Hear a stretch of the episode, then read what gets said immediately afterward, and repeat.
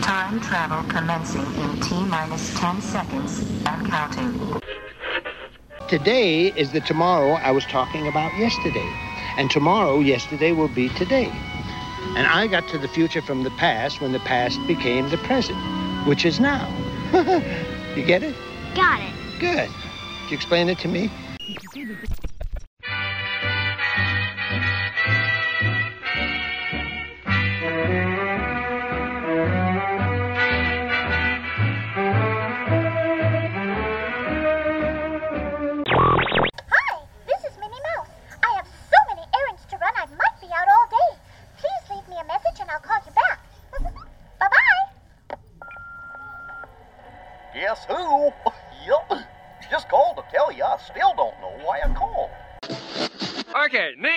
My great privilege to introduce a performer I've known for a long, long time.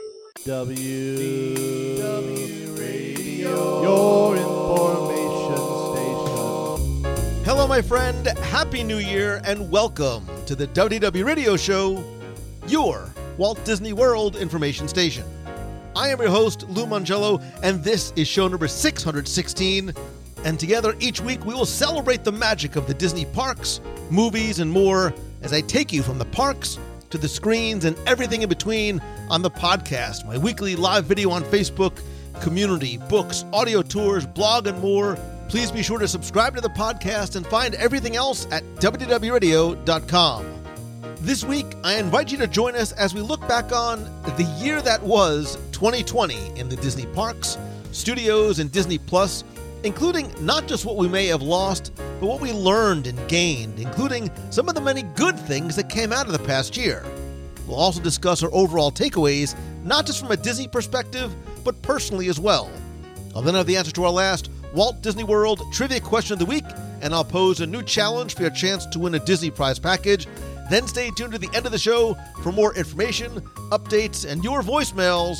So sit back, relax, and enjoy this week's episode of the WW Radio Show.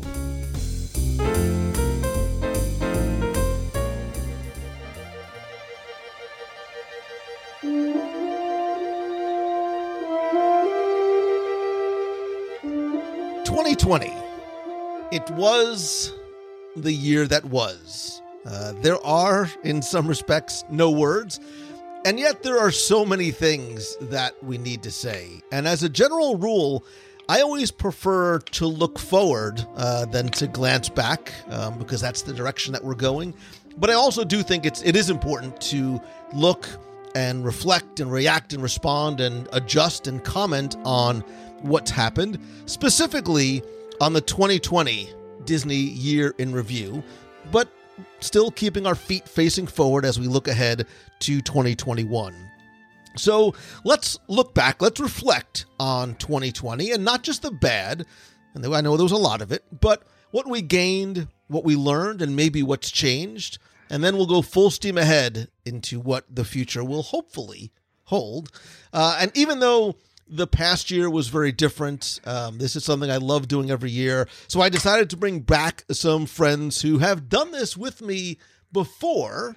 And because I always believe in ladies first, I want to welcome back, first and foremost, Her Royal Highness Becky Mankin from MEI and Mouse Fan Travel. So we're talking about 2020. It's not too early for mimosa, right?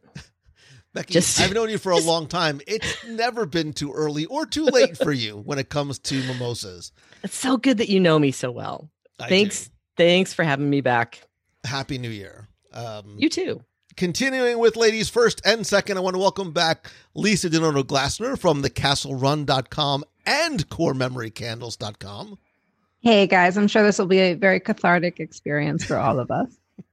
Just so you know, guys, crying is podcast gold. And finally, rounding out uh, the foursome is going to be John Saccheri. You're like, who? You know him, you love him as Big Fat Panda from Big Fat Panda, the brand new BigFatPanda.com, by the way. Hello and happy New Year, Lou. So, do you guys remember we did this a few years back. We got together on the boardwalk when we were allowed to get together and sit close to each other and, and laugh and hug and, and not wear masks. Uh, uh, my, how things have changed since then. Um, I was looking back. I was trying to think it was, I think it was 2018. 18. Maybe we did that. Wow. Um, But Yeah, I was trying to find that show too. And then we like spontaneously walked into a park and had a meal unplanned and unreserved. Walked. Wait a minute. We you walked into we walked into a park. I mean, come on. For every me, part that's, about that sentence. And look, you know, um, as you, the things we'll, I think we'll talk a lot about taking things for granted in, in this conversation. Um, but think back to this time in last year, right? Think back to this time in in 2020 was this bright, shiny new object, right? Galaxy's Edge had just opened, and there was this incredible excitement about what we were planning for, what we were expecting to happen in 2020. Remember all the things that they announced at D23 Expo, the three new attractions, the nighttime spectacular in Epcot, all these things that that were were coming, and then we start to hear about this this illness this that that's plaguing people on the other side of the world right? It's something that was happening. It was so very distant. It seemed like it was something that would certainly never impact us or affect us here. I mean it was something very serious and very sad but admittedly distant until it wasn't anymore. Um, and i think it was probably about the time it was maybe like in february that I think we started to feel it. I know for me, I, went to a conference in San Diego. Lisa, I know you were there. And that's when I started to feel that things were a little bit different. Um, and then I was, as it was starting to sort of just, you know, rage its way through Europe, I actually backed out of uh, a conference, uh, which was eventually postponed. And I chose not to go and speak in Italy, which really good idea because I'd probably do be doing the show from Italy at, at this time. Um, and, and then we got the news. And when I say we got the news, I mean, I'm, I want to put this into a, uh, a, a Disney context. Um, we, when we got the news about this, this unprecedented event happening, which was going to be Walt Disney World closing. And why I was actually in Epcot. I know Lisa, you were there, and then you had left. We we were recording I think it was a Festival of the Arts show. We were recording something. It was a it was a flower and garden walkabout um, that we were recording, and yeah, I think. I mean, I'm sure we'll address all of this in more detail, but that day we were doing a walkabout of the festival, not knowing the turn things were going to take, obviously. And while we were there, I know we got the Dis- we got the news that Disneyland was going to be shuttering its doors, and that was the same day also that they pulled so many of the college program students off stage and were telling them what was going on and that the program was was being halted.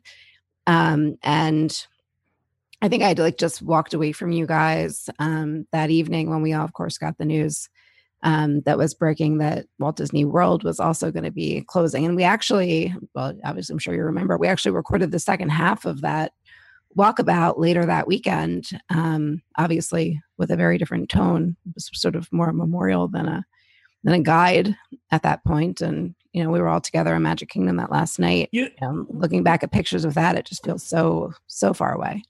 We talk about Disneyland and Disney World closing like it like yeah it was a thing. We I mean the thought of that happening do you remember how crazy it was especially Walt Disney World the thought of it closing was really? They they're not going to do that well, even and I remember before that- being- even, before that, like the night that that happened, Mm-hmm. and and I can I remember where I was standing. I mean, I was standing Mm-hmm. where you know were almost where the the the new Starbucks is in in World Showcase, and I'm looking at my phone, seeing this announcement coming down, and, and let's sort of just put this timeline in context because we didn't expect it, or even though the Asian properties had closed. Remember, Shanghai closed January 25th, Hong Kong closed the next day, Tokyo closed uh, February 28th, and then the cruise line suspended its sailings on March 14th.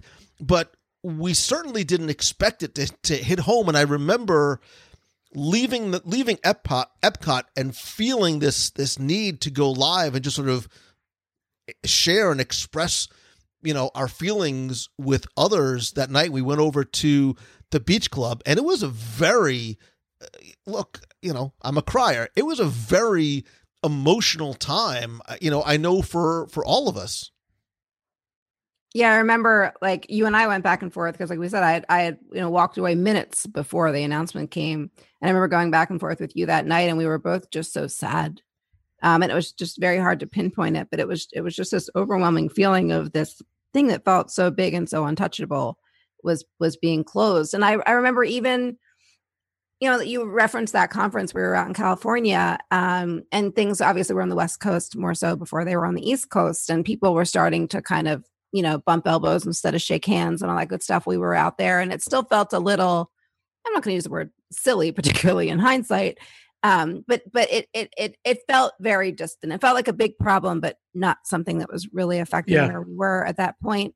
And I remember even like walking around Magic Kingdom that last night and again like looking back at those pictures we were shoulder to shoulder at the fireworks and not really you know wrapping our heads around it being a local issue um, as much as it was at that point. Um, and we were you know lou and you and i and our families and, and others were walking around that day. And i remember like hearing kind of the cdc guidance starting to roll in. And i think at one point we saw something about sort of the six week recommendation for no group gatherings and being like does, does this mean that like we're looking at potentially a month and a half here of of what's going on? And and, and those that felt so big and so, so, like so difficult to wrap our heads around at the time i mean I, I almost thank god that we didn't know what was coming because it was probably easier to process as it was rolling in Well, over the Becky, next where few where were you? Like you know, we, we sort of like we have Yeah. these seminal moments where you know we re- you remember where you were on 9-11. Where were you, and what was that initial reaction like for you when you first heard about the closures of the domestic parks? I, I was in a very unique situation because as this started coming up and and of course in the travel industry when you start hearing that something like this is happening I, I kind of reflect back to h1n1 where that didn't really touch us like this clearly. But when you start hearing those little rumors and then suppliers start talking about there's a problem coming you might remember that you and i had just come off of um, uh, of the uh, press event and we had breakfast before I left. And I sat down with you and we were at the Riviera and I said, Something's coming. This doesn't feel right. There's, this could be huge. This could be something. And I'm scared for my business. I really felt like this could have an impact that I could really feel. Um, and I, the only other thing that ever was like this was 9 11. Um, where it just felt heavy and down and this is not right and i'm not sure what to do with this. We had heard about uh, like you said the other parks closing in shanghai and um, hong kong and tokyo. I got home on march 6th after we had that conversation i was actually prepping to leave for disneyland because i had an event that i was working for a partner. Uh, by the way the name of that event was the anything can happen weekend. So yeah can you imagine that? So the night before i was supposed to get on the plane to leave for that event i got the phone call from um from our partners before it was actually officially announced that disneyland was closing.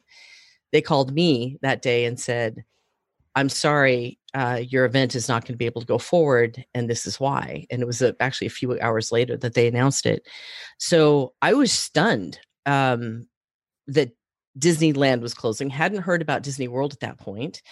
And I had about 30 clients that were already there in preparation for the event. I had people in the air on their way there.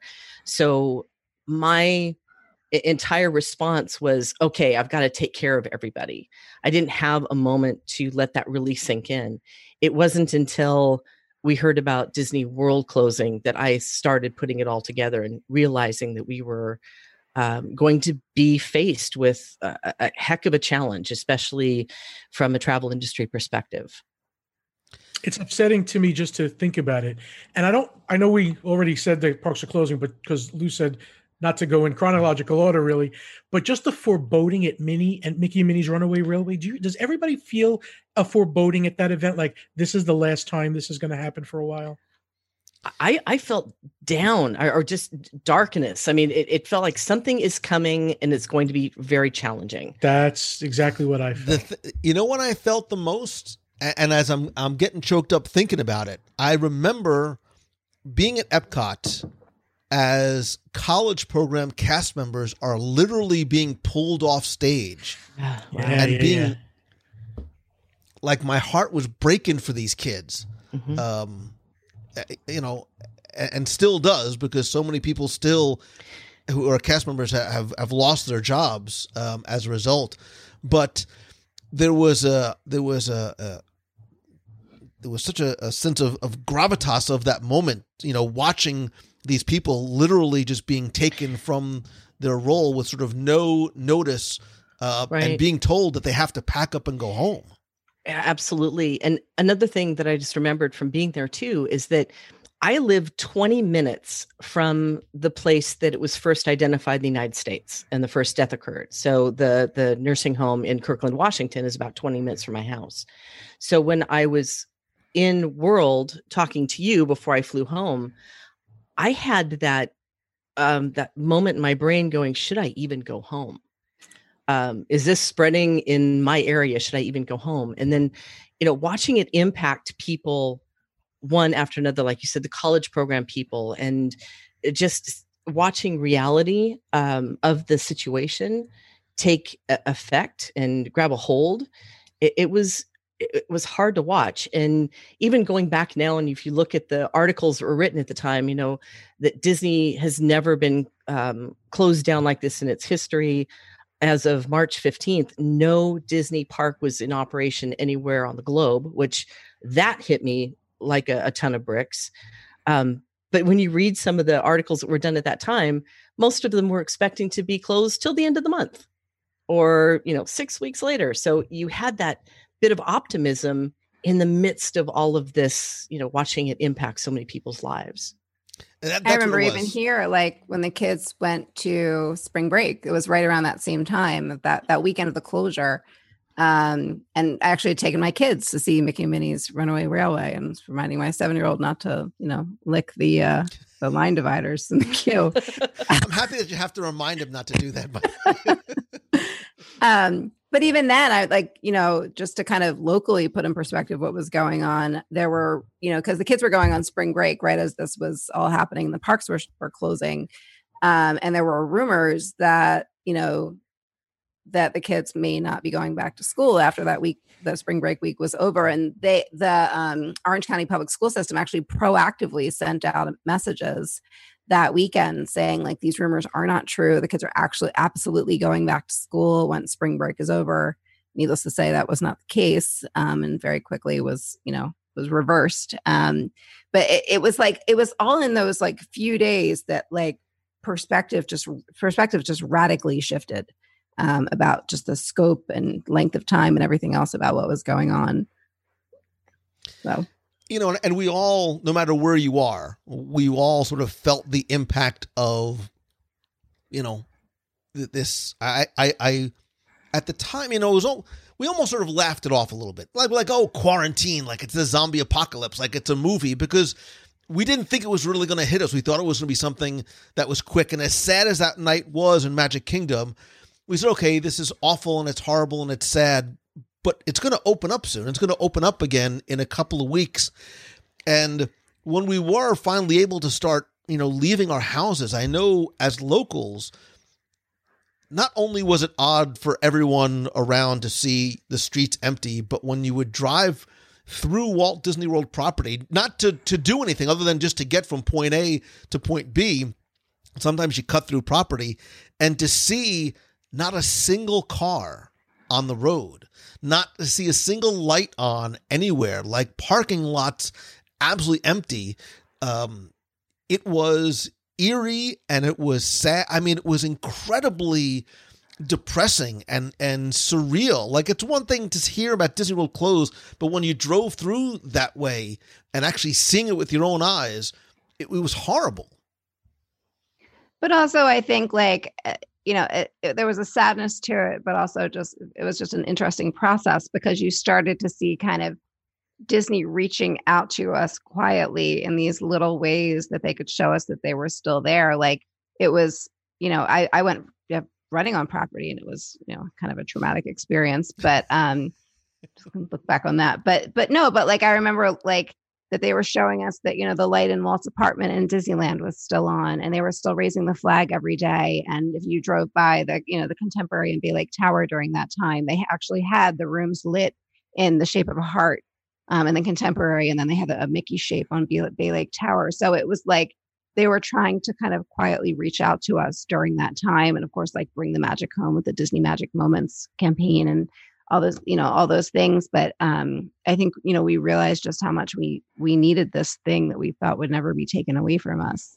Um, I think you know until that realize time. just how much we miss this place, whether you're local or you know Becky or whoever having to visit.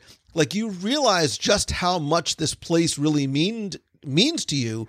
Not that we took ever took it for granted, but to a certain degree we took it for granted that it's Disney World, like Disney Disneyland. It's always open. Like it's always this safe harbor for us to go to to get away from the problems of the real world. And this really was the first time in any sort of significant way that the w- real world crept into our in our own sort of personal fantasy land in the Disney parks.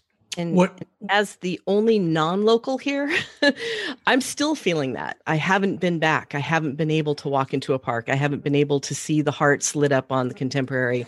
I haven't been able to drive through. Um, so I'm living vicariously through uh, through what you guys are posting and and what we're seeing Parks blog put out. But I still feel that loneliness and that heaviness and that missing of of the Disney magic. And I, yeah, really took it for granted because here I am sitting in the same chair 10 months later. I still haven't had that experience that you guys have been able to because uh, the, you know, Disney World opened up at least, but um, I- I'm really, really feeling it. Lou, what you were just saying, do you remember when I, I don't know where in the pandemic it was, where Josh D'Amaro put out a video of the studios Mhm. and it was empty and he just played the music for a little bit and the park was empty. I did not expect to, you know, watch that in private and burst out in tears. And that's when I realized I missed it more than I knew that I did. Yeah. That video really, I don't know if anybody else had a crazy moment with that video, but that was when I went, oh, wow, I am feeling this Oh, missing. the the first time that um that Mhm. Lou you were able to go into the park and you live streamed, I I sat here bawling like a baby. I didn't realize just how much I missed that atmosphere, missed the music, missed Yeah. the, the crowds for gosh sake. I Um, isn't that strange? yeah. It's true. You missed the crowd mentality. Yes. Well, and and sort of and, and look, let's. I, I want to, you know, look. We can talk about the feelings when things were closed, and we'll certainly touch on as we get through this conversation about some of the things we did to fill those gaps. Thank you, Jesus, for Disney Plus. Um, but um, I, you know, I also want to think about you know the reopening process because that was equally as critical and it- seems like it was much later than late May when Disney Springs started that phased reopening with the third party vendors. I mean, I think it was like May 20th or so that they first started to do it. And then, like a week later, they own, opened up some of the Disney owned stores. Uh, and then they started to introduce what the, the, the park experience was going to be like um, it, in June when they started to allow this park pass reservation system, which again, one of the many new things that came out of this, and then the DVC resorts in Fort Wilderness started to open, and then the the previews of Magic Kingdom and Animal Kingdom happened in early July, July 9th or 10th. Uh, and again, just to sort of, you know, quickly put in in context, one and Becky, I know you again you've been you've unfortunately have been shuttered where you are, but for you know John and Lisa, how quickly did you go back and what were your feelings like the first time you went back into Disney Springs, the first time you went back into a Disney park and and to be clear, and I want to sort of make it this this blanket statement. We were just talking about this the other day. You know how people respond to things and your personal comfort level as in terms of when you felt ready to go to the grocery store, when you felt ready to go to um, uh, you know Disney Springs or a theme park is a very personal choice. And there and I my feeling through this whole thing is as long as you've been following guidelines and, and recommendations, there is no right or wrong answer, right? I don't think the person that went there on day one is any more right or wrong than the person that says, Hey, I, need to wait a few months before I feel comfortable going. Becky, to your point, the reason why I went live as often as I did when the parks in Disney Springs reopened was specifically for that, right? I wanted the person who was not there yet, could not get there yet, one, to see with their own eyes exactly what it looked and felt like without having something that was scripted or edited or cut. And if there was something you wanted to see, you could tell me, hey, take me over here, show me this. I want people, as I do it all my lives, I want people to be able to view for and more importantly, judge for themselves and say, hey, I've seen enough, I'm ready to go, or I'm not ready to go back as yet mission accomplished with that as well. And it, it it, was really important too because like you said and it, it's a personal decision. No one can tell you that it's okay to go. No one can tell you it's not okay to go.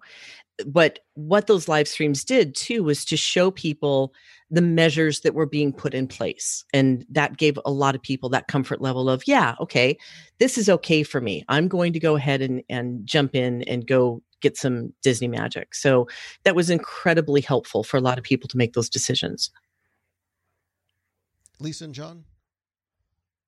Yeah, well, I mean, like you, um, you know, I was, you know, in the gates as things were opening up, both at Disney Springs and in the parks. And um, you know, in, in in part for my own purposes, and part, you know, we're in different mediums. I'm more on Instagram and stories and things like that, and sharing, you know, sharing things out that way um, but for my own purposes as well. And I think, um, you know, to start going back into springs, um, you know, there's, you know, wearing the mask and walking around and kind of feeling all the different things about you know, what what was going on there was um, something to used to. But at the same time, I think like so many of the things that I may not have noticed you know in times past were so at the forefront for me like walking around in springs and feeling that that perfect evening weather and the music i think for me was such a big part just mm-hmm. walking mm-hmm. around springs and hearing that that instrumental disney music in the background um you know brought me back and um you know and i felt so lucky to to have be able to be there those those first few days and then as the parks you know obviously late much later in july i think we were all about just watching the news and the, the time in between and then when the parks finally you know, did open their gates and you know in phase succession and in july and we started to walk back in. It was just that overwhelming feeling of it all being new again. I think like in in being local being local is really wonderful and i think we're all really lucky. That um john and and and lou and i are very lucky to be local um but one of the things you lose in being local is that sort of novelty and newness to walking into the parks for the first time and and being able to re-experience that was was a really beautiful thing um and again it's you know you you just appreciated so many things that you hadn't before. I, the, the first time i really cried was epcot for me um walking around in that corner and seeing the castle for the first time in pink um was was a pretty powerful experience and, and all the other parks. But for me i think it was standing outside the the gates at epcot and hearing you know golden dream and things playing i, I really broke down for the first time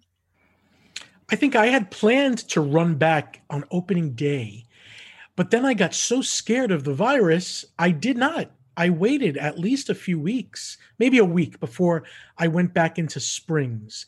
And I remember uh, feeling really good and safe about it. it. Just the way Disney handled it. I mean, you know, there was some complaints about day one, but when I went, it felt, you know, oh, I'm away from people. Nobody's really that close to me. My mask was on, and I felt pretty secure. And that's, I think, after that, I went to the studios, and I thought that was great too. I spent the whole day in the studios, and I felt like, okay, this can be managed. I was very excited that, you know, my fear was not going to take over me and i felt like it was managed and disney did it well and i wasn't going to get sick which obviously thank god i didn't. And uh yeah i still feel that way. There are still some days where i feel like it's getting more crowded uh when they do things like the projections on the castle. People don't know not to gather and and we just naturally do on main street still. And i kind of liked it. I was excited about it. But uh, i still feel safe there. I feel like disney is doing the right thing so but i didn't run back. Yeah i definitely waited a little bit I did. I, wanted to go back. Like I needed to go back, and I don't know how else to describe it. I, I had this personal, not professional need. I had this personal need to go back, um, and I also there was a, a sense of curiosity, right, in terms of how were things going to be handled, how was it going to look and feel, and without going into too deep of. I, I said at the very beginning, and I continue to say this now. Walt Disney World and the Disney parks still remain the place that I feel most safe. I think that not only are the parks and more importantly the cast members, but the guests, like everybody is still doing what they are supposed to do to make me feel safe. I feel safer there than I do going to the grocery store or, you know, I go out to eat with even, you know, with, with you know, family or friends. I still feel it is the the safest place. Um, that being said, I do also remember, think back to those first few visits to the parks and Disney Springs, and there was nobody there. And there was something both wonderful and creepy and very off about that. Like, yes, at some point, we're going to go back. Remember those days you could go to Flight of Passage, and as you're walking off, a cast member would say, Would you like to ride again without waiting? Because you could just cut right through right here. We're like, Nah, I'm good. Four times Rub it in. Rub it in. but but it was. I mean, the parks Yeah. you sort of had it, it even more so than you know a hard ticket event. Um, there was an emptiness to the parks, and again, this idea of of you know lemonade from lemons. Things seemed brighter. The music seemed louder because there was not that like resonant hum of of guests talking, and you had this new you looked at the I looked at the park in in a very different way, but there was still something missing. Like I never realized that the crowds and the people and the laughter and and all those things were part of the equation. It's not just the music and the parades and, and all those things, but having I, I know this sounds weird, but having more people back in the park makes it feel more comforting, if that makes any sense.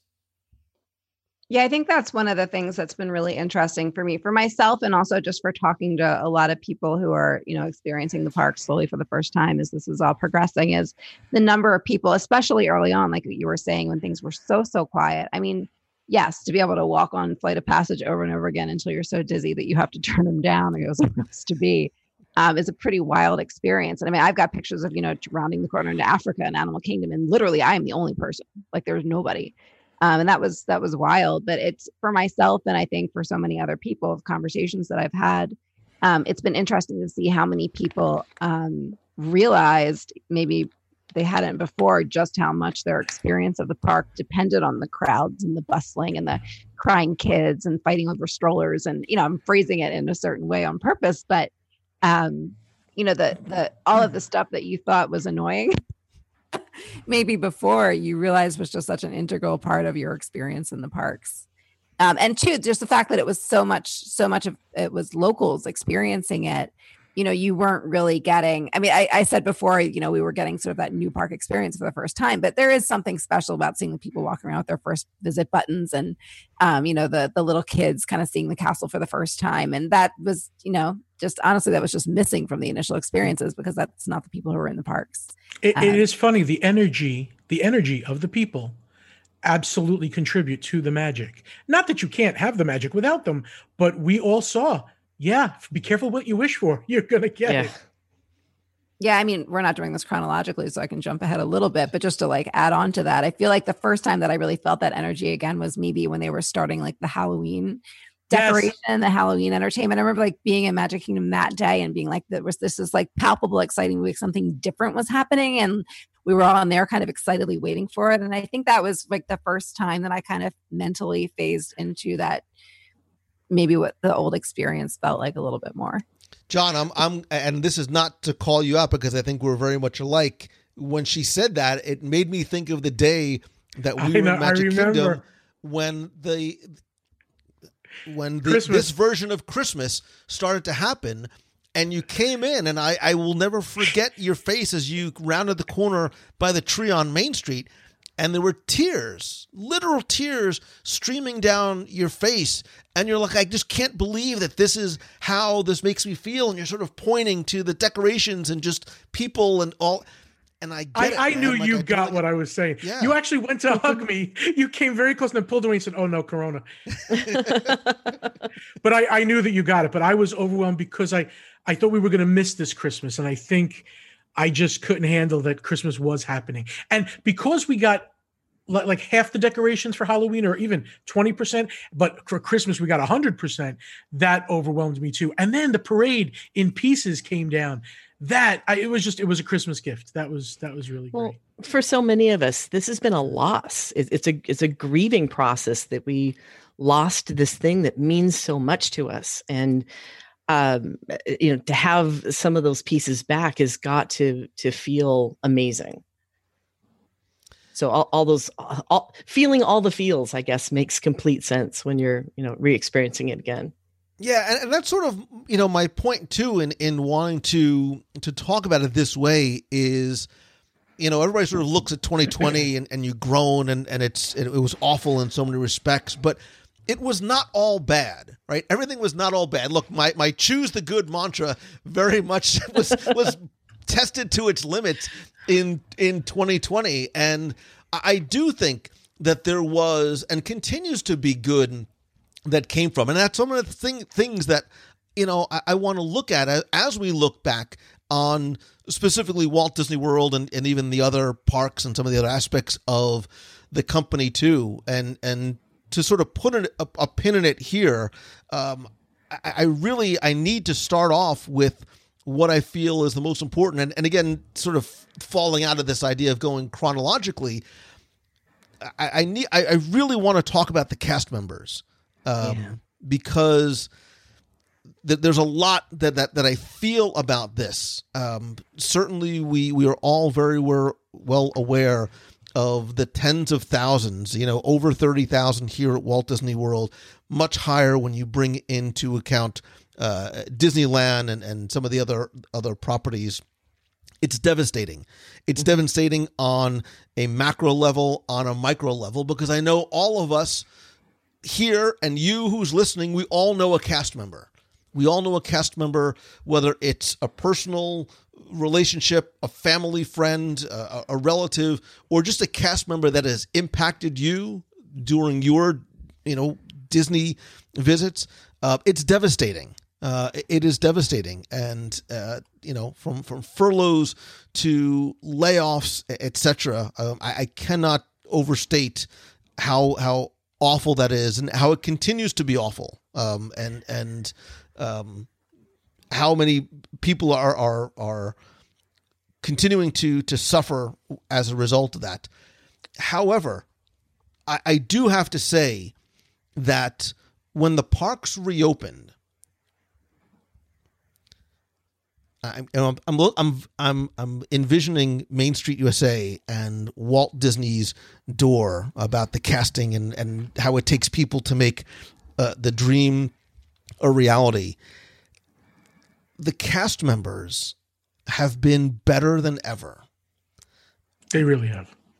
It was a very unique, almost somewhat you know, I think there was a little bit of, of hesitation or trepidation that first time we walked into a park because we didn't know just how different it w- was going to be. And yes, there was plexiglass and hand sanitizers and markers on the ground and all that kind of stuff like that. But the cast members, without fail, have been exceptional. They smile through their masks. They still make you feel like you're the most important person there. And and we'll talk about some of the other, you know, accidental improvements that I think have happened as a result, but it really does go back to those people who you know, I, I have to imagine was equally scary for them putting themselves into a situation where there was going to be whatever the, the percentages were 15 20 still thousands of guests you know walking around uh, all the time I, I have to imagine it was a very intimidating thing, but I, I do on, on a again on a personal level, both individual moments and just collectively what I've seen. I I think the cast members have done an exceptional job. I absolutely felt that too. I actually found it hard to say, "Hey, I had a good time" when I first went back, knowing how many cast members were not there. I kind of felt like, "Oh, am I am I being disrespectful and insulting to them?" Because the cast members that were left, you know, did do such a great job. But uh, yeah, I they definitely and and they were taking more abuse from people. And think So- about how many cast members were in roles, and I think people sometimes forget this. How many cast members were thrown into roles that were not necessarily ones that they had bef- pre-pandemic, because there were no college program cast members. There were no international college program cast members. There were no no uh, international cast members at all. So all of a sudden, there were cast members who were being very quickly retrained to take on different roles. And yes, sometimes you saw that. Sometimes you felt it. Was was everything perfect? Of course not. Of course not. And and I don't think any of us could have or should have expected it to be. But the effort that was there, um, I, I could not find any fault with. And I think that, I mean, not to overstate uh, in the slightest the sort of non cast member Orlando community's role in any of this, but I think it's been just a, it's been a really unique opportunity for all of us to be in it with them, um, with the cast members that are being affected that have been brought back, that haven't been brought back. Um, there are some wonderful, wonderful community um, sort of grassroots efforts that have been um, put together by cast members and others to help support um, those of them who have been affected by all of this. Um, and I, I, I think, you know, a- again, not to overstate the role of the sort of non-cast member Greater Orlando or Central Florida community at all, but it, it, at least, you know, even from a cathartic perspective, it's been really wonderful. Um, I know for me and for so many other people to feel like we have been in a position to give back to them and help them back after so many you know years and decades of smiles that they've given us um, and to show them just how appreciated that they are whether it's by you know contributing to a charity that's been organized or hiring them for other work or um, you know supporting a live stream that you know somebody who may have normally been performing in the parks is is doing on facebook. Um, you know so it know, that and and that and just feeling we're in it together. I mean, I know we've you know Lou, you and I and John and, and others have been in you know in restaurants where just like you said, like people are being thrown into these new roles and you know in those moments you don't feel like you're being serviced by a cast member. You feel like you're kind of all in it together, like dealing with it together, understanding that they're new.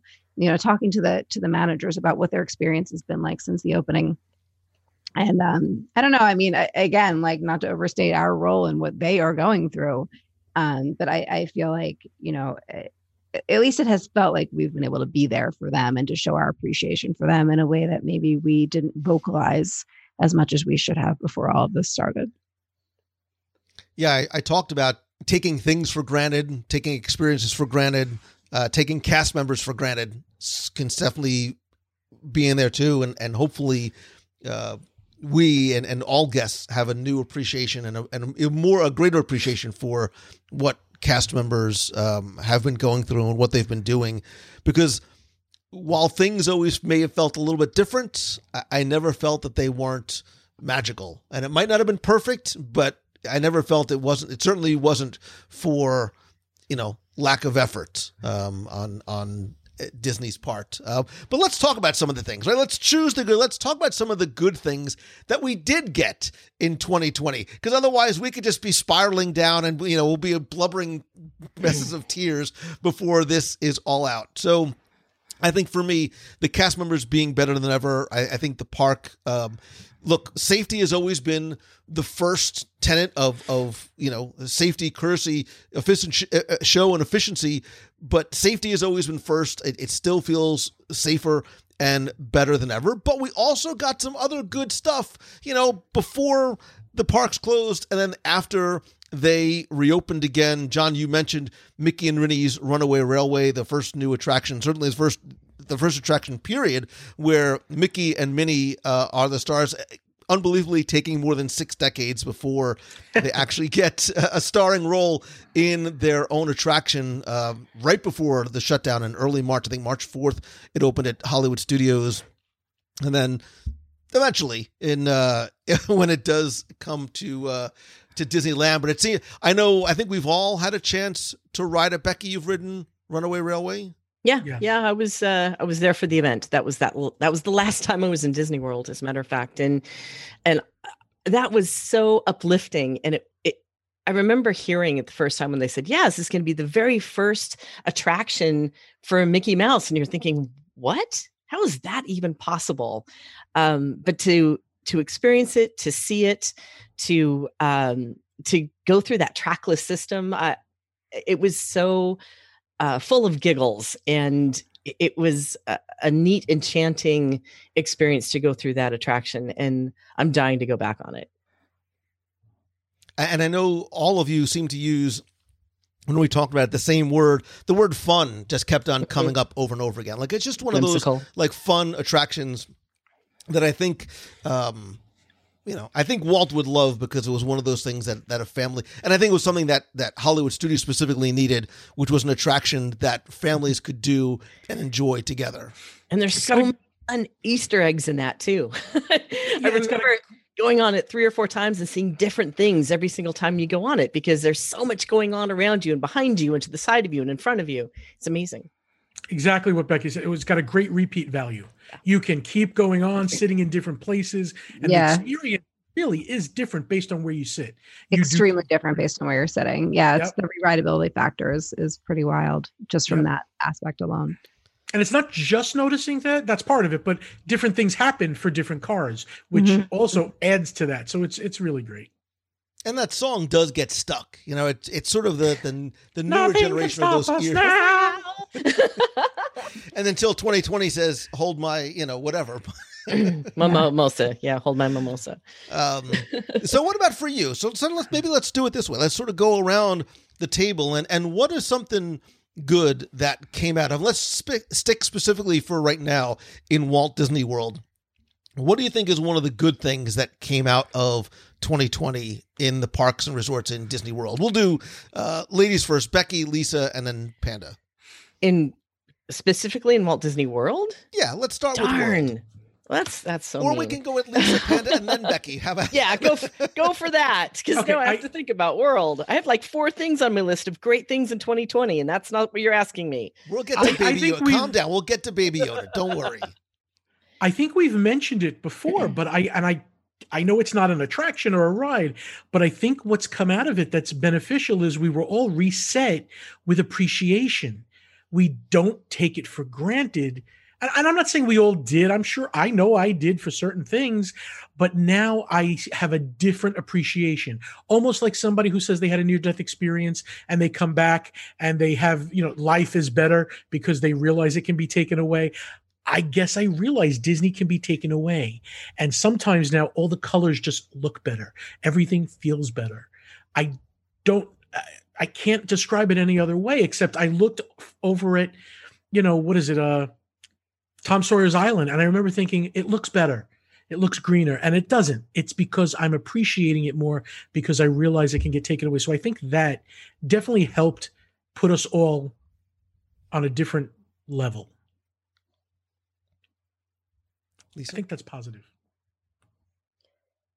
So for me and, and and john you know in, in part i'll echo what you're saying. It's it's funny like in preparing for the show i kind of went back to january 1st on my instagram account and just kind of going through pictures and like trying to like pick up things that i had missed along the way that you know to uh, records of which that i had had, had happened. And it's interesting i don't know how many of you this is this is a way ago with me here but and i'll get to my thing in a minute.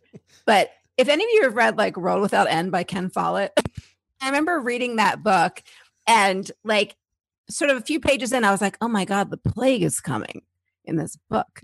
And I didn't know, but I was like, I mean, this was exciting for me because, you know, it's hundreds of years ago, but I was like, oh my God, the plague is coming and none of these characters know. Well, this is how I felt looking back at my Instagram account from January 2020, because we are, we're talking about, you know, Riviera and Rise had just opened and we ran, you know, our, the marathon weekend and had Festival of the Arts. And there's like all these like normal things happening. And I actually took a listen. Lou, you and Becky had done, um, you know, the 2020 things to look forward to show, and you know, it's so it, yeah. That the appreciation is definitely there. Um, not you know, uh, definitely opened my eyes to that again last night as I was prepping for the show, looking at all of the things that were happening as we had no idea what was coming.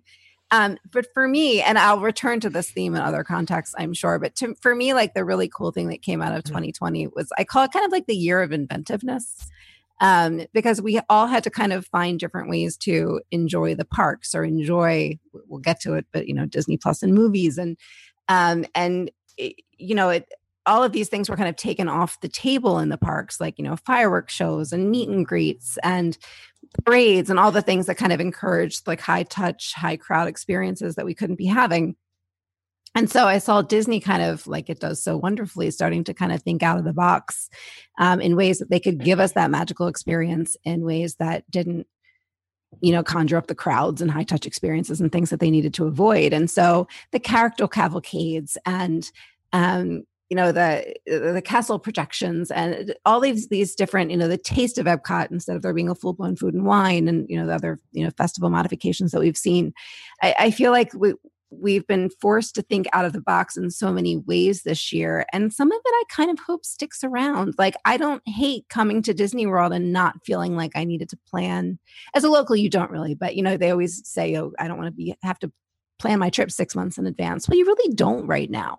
You know, Disney isn't really an experience that you need a vacation from after your vacation. Um, you know, at this stage, it's it's a very different experience, and I and I and I love the extent to which we've all, Disney included, has been forced to like think out of the box so much this year in ways to deliver the magic in safe and new ways um, you know, and and I think a lot of us agree that some of the things like the cavalcades and that are sort of more Disneyland um, impromptu, you know, interactive experiences. Um, you know, even though they came out of an unfortunate set of events, I would love to see them stick around. Yeah, so and and the way I sort of envisioned this was, you know, trying to find some of those things, and and cavalcades was very much on my list, right? Because of the physical distancing requirements, you could not have any type of group or, or crowd gatherings, which is why no, you know, nighttime fireworks show, no castle shows, uh, you know, no parades. So I, I think there's actually, and to your point, I think there's some good that may come from this.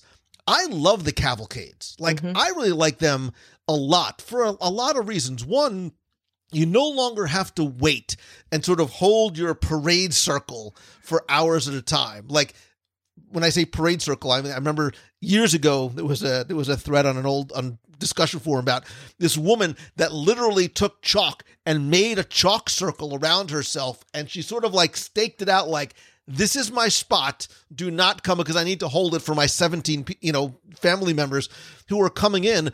But more importantly i think there's also i think having these pop-up sort of uh not time specific cavalcades means there's no sort of major disruption in the crowd flow throughout the park, right? Think about how you're trying to get from point A to point B. Usually, me going from one restaurant into Tomorrowland to the egg roll cart in Adventureland, and you can't because the parade is coming by and there's just so many people in your ways. These short mini parades, I think, serve many masters because you get not one, not two, but often sometimes maybe four different parades throughout the day. And while we no longer have the same type of character interactions and meet and greets, again, lemonade from lemons, you no longer are waiting in line half your day sometimes to meet characters. Remember when Anna and Elsa came to Magic Kingdom? The lines were six to eight hours long. I think that you're getting near face to face interactions because you can, these sort of cavalcades pop up you are relatively close to them, right? Think about you could be standing outside of Tangierine Cafe uh, uh, in Morocco, and this processional will go by, and it goes by so slowly. And the princesses are so good at making sure I get the sense that they make eye contact with everyone. So while I can't run up and hug, much to my dismay, I still sort of feel like, and I think families will feel like they're getting those interactions. So to a certain degree, you all, you know, the cavalcades can almost feel like a little bit of an improvement because think about it. Characters now are coming by not just on floats, but by car, by boat, by carriage, on floats, right, throughout the days. And I think you get all of these surprise and delight moments without having to go, okay, like it's like a military operation when you plan your Disney day. Like, okay, this parade is at this time, which means means that mom needs to line up an hour ahead, and then we have to run to our ADR. Like, right, right, right. I, I think and we've seen multiple incarnations of these with the the Halloween ones, the holiday ones, the ones at at Epcot. Uh, I really, really like the cavalcades, and to your point, this is one of the things I hope stays after this is all gone. There's also something Yeah. about the spontaneity of it Mm-hmm. that it's exciting. I, I didn't expect to see Jack Skellington. There he is. You know, it was, it was Right, because normally you have to wait four hours to meet him during a Halloween party. And really, you weren't supposed to run up and hug the princesses anyway. So. I listen. Oh boy. Run up and hug is a bit of an over. I wait my turn nine times out of ten. I, and I, I think that that is going to take in. I, I finally figured out my answer, but I really don't have an answer. But pulling all of you together, it really was for me um, a masterclass in business survival, watching how Disney pivoted and figured out how to still deliver some sort of magical experience. Right? Uh, There was a lot of challenges here. And I would have loved to have been a fly on the wall to listen to some of these conversations of how they could come about uh, with, with some of these enhancements to to make the experience as close as possible to what they feel is a magical experience to deliver. I mean, like I said to your point before of, of Disney feeling like it's the safest place you could possibly be, and for those of you who are wondering why I haven't gone, it's because I have to get on a plane to get there, and from there, from the airport to Walt Disney World. Not to mention my doctors would probably kill me if I tried, but because of all the things that they sat down and really put their heads around, we got things like the cavalcades and um, more of an emphasis on conveniences like mobile ordering, um, check in without having to stop at the desk. All of these uh, enhancements to the experience that aren't going to, hopefully, later on down the line, ended up being in a line so that you don't have to wait to check in. You don't have to wait to check out. You can. Um, now of course we're seeing that even shopping experiences uh, can be done mobilely when you're in the park there's all of these new uh, technologies and enhancements to the experience that hopefully will take you out of a line so you don't have to spend your time um, waiting to you know tackle a princess you can How have that go from wonderful me waiting enjoy- online to tackling a princess? It was one time. It was one time. but that, I think that that's one of the things we're getting. And also, how how many times? Well, you guys being locals, but if I just asked the uh, the universe of those who are listening, how many times have you returned from from Disney World or Disneyland with a cold? I mean, I have a feeling with all of the places that they've the things that they put in, and even the hand sanitizers. Hopefully, those will stay. Um, hopefully. Vacation experiences will will be a lot more healthy going forward because of of this. So I, I think that there's been a lot of improvements that will stay around for a while. Hopefully, some of these things that are causing us to distance won't need to be there for the the long term. But um, I, I think a lot of innovations have come because of this.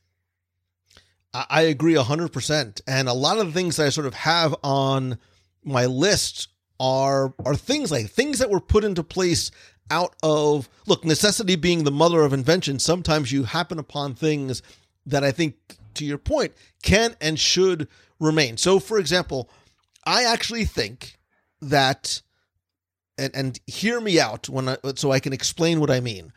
I think that dining experiences have gotten better. And what I mean by that is this. The mobile ordering system when it first started to be rolled out, it was something like for me it was something that other people did. Like ah, I would just pre- prepare, prefer to go up and order and just wait in line and do my thing. I have come to realize it's actually a really good, much better, much more efficient system because all of a sudden it's another thing that's cutting down your time spent in line. Like, and it's, and again, we're local, we have the blessing of, of being here, but think about the family that invests so much money on their vacation and how much time I would almost love to sort of to have known like how much time was spent just waiting in line, just waiting in Yeah. line to get your egg roll, to get your your Ronto wrap. So now, you know, having done this over the past few months, I really like this system. Being able to just order everything there, click on a button, and then say I'm here. And then obviously there's cast members stationed at the entrance is directing you to these numbered, physically distant stationed to collect your order. But if you still need, you know, um, allergies or you need to pay with cash or if you need to get ice water, I mean, you can still do those things. But I think especially from a on a on a counter service location system, it's actually come to work out really really well. I think it's a much easier process for parents in particular at, at this point, whether you're talking about, you know, a, a reservation for, you know, a, a um, an ADR where you're, you know, waiting with your children and having to check in. Now that even that is a mobile option, but to say the least, the mobile ordering option is wonderful. Like I have two little boys who are, you know, very seasoned in the Disney World, you know, processes, but I know there's parents out there who are got you know many more kids than i have and are on exhausted on family vacations that are dealing with the same thing like to be able to you know be in line for an attraction and pull up the mobile order everybody says they're hungry you pull up your mobile order while you're waiting in line you get to show your kids the menu you pick what you want you put the order in and then you say i'm here and just go pick up your food. It's the the from a especially from a like a parent of young children perspective it's a much much easier process um, with mobile ordering and the other options that are now in place and are becoming more user friendly with the current situation Well, even a table service, right? I think even Mhm. table service is more efficient because remember, you'd have your ADR, you'd go to check in at seven o'clock, and you'd be waiting 20 minutes in line to check Mhm. in at the host stand.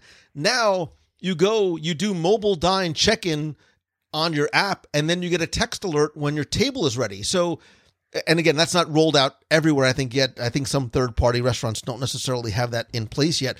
But again, it's it's a much more efficient type of system. Look, and we also have now this idea of of increased walk-up availability and it's not just you having to go from location to location to location to ask you could now just pull up the my disney experience app and search for what has walk-up availability at different table service restaurants which I think gives you a lot more flexibility if you don't want to be a super planner or you have kids or the nap ran long or security had to escort you from, you know, hugging a princess for two, whatever the case may be. There the the the the efficiency of the systems has I think improved and is something that can carry over post pandemic. I agree.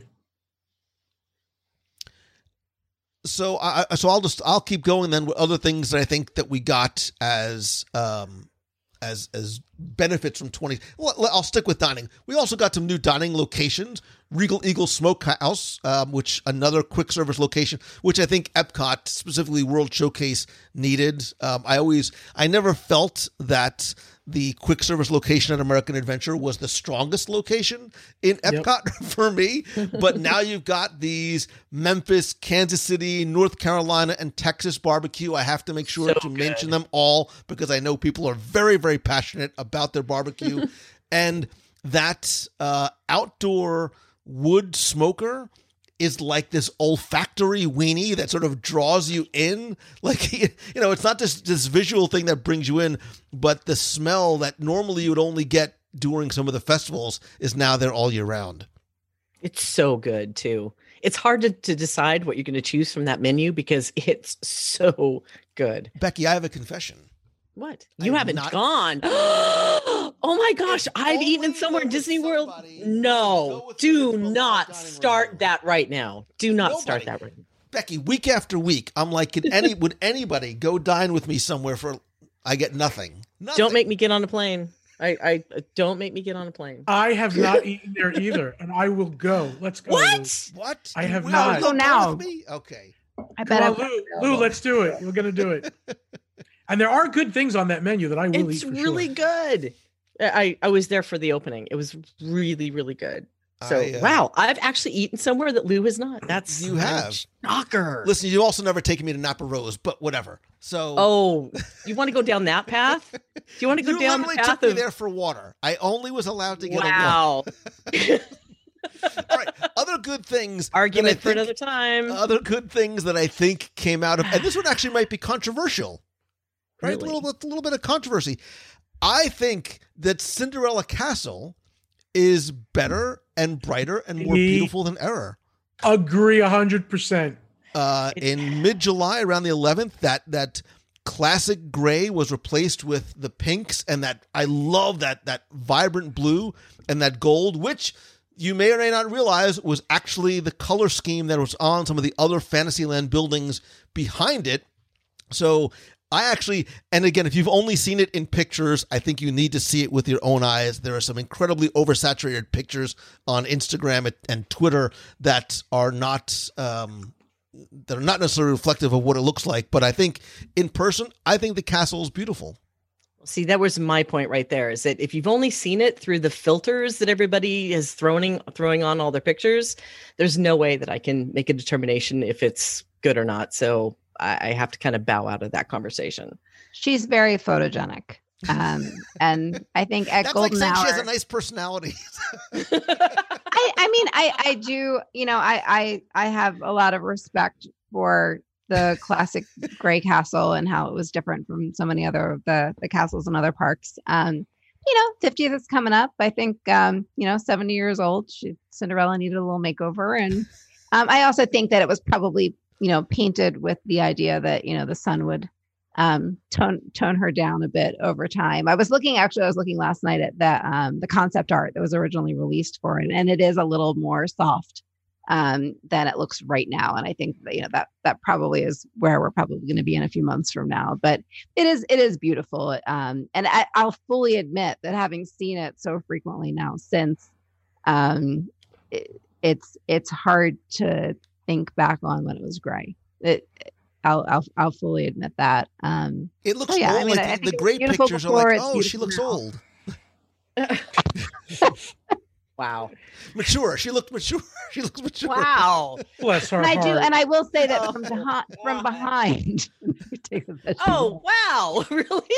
no, but, but when you're no, it's exactly what Lou was saying about the Fantasyland colors. When you're when you're looking at the castle from Cinderella's Royal Table entrance from behind, and you're seeing like Sir Mickey's and some of the other things that are more on that color scheme, it feels very right. Coming down Main Street, it feels like it feels very different because it's the only thing that's that's different, but it does mesh very well when you're looking at it from Fanny. Like if you stand at the carousel and kind of look forward, the the the color scheme really does make a lot of sense. And I think you're right. I think I think you know one summer out in the Florida sun um, is, is going Yeah. to to mute her a little. Well, and, and so even as an extension of that, again, the, the good that resulted, we don't have nighttime firework spectaculars. What we did get, starting with the holidays, are well, even before the holidays, we had them. The nighttime castle projections that are just there. Again, you don't have to sort of stand there and wait and take a couple of hours in a crowd. They're just ongoing all the time. I remember the ones at Christmas time were beautiful, and the, the Twilight Zone has it. The Tree of Life has it every night now at, at Disney's Animal Kingdom, and the fact that they can so easily be changed for the seasons and the holidays um, breathes a, a different type of life into it at night.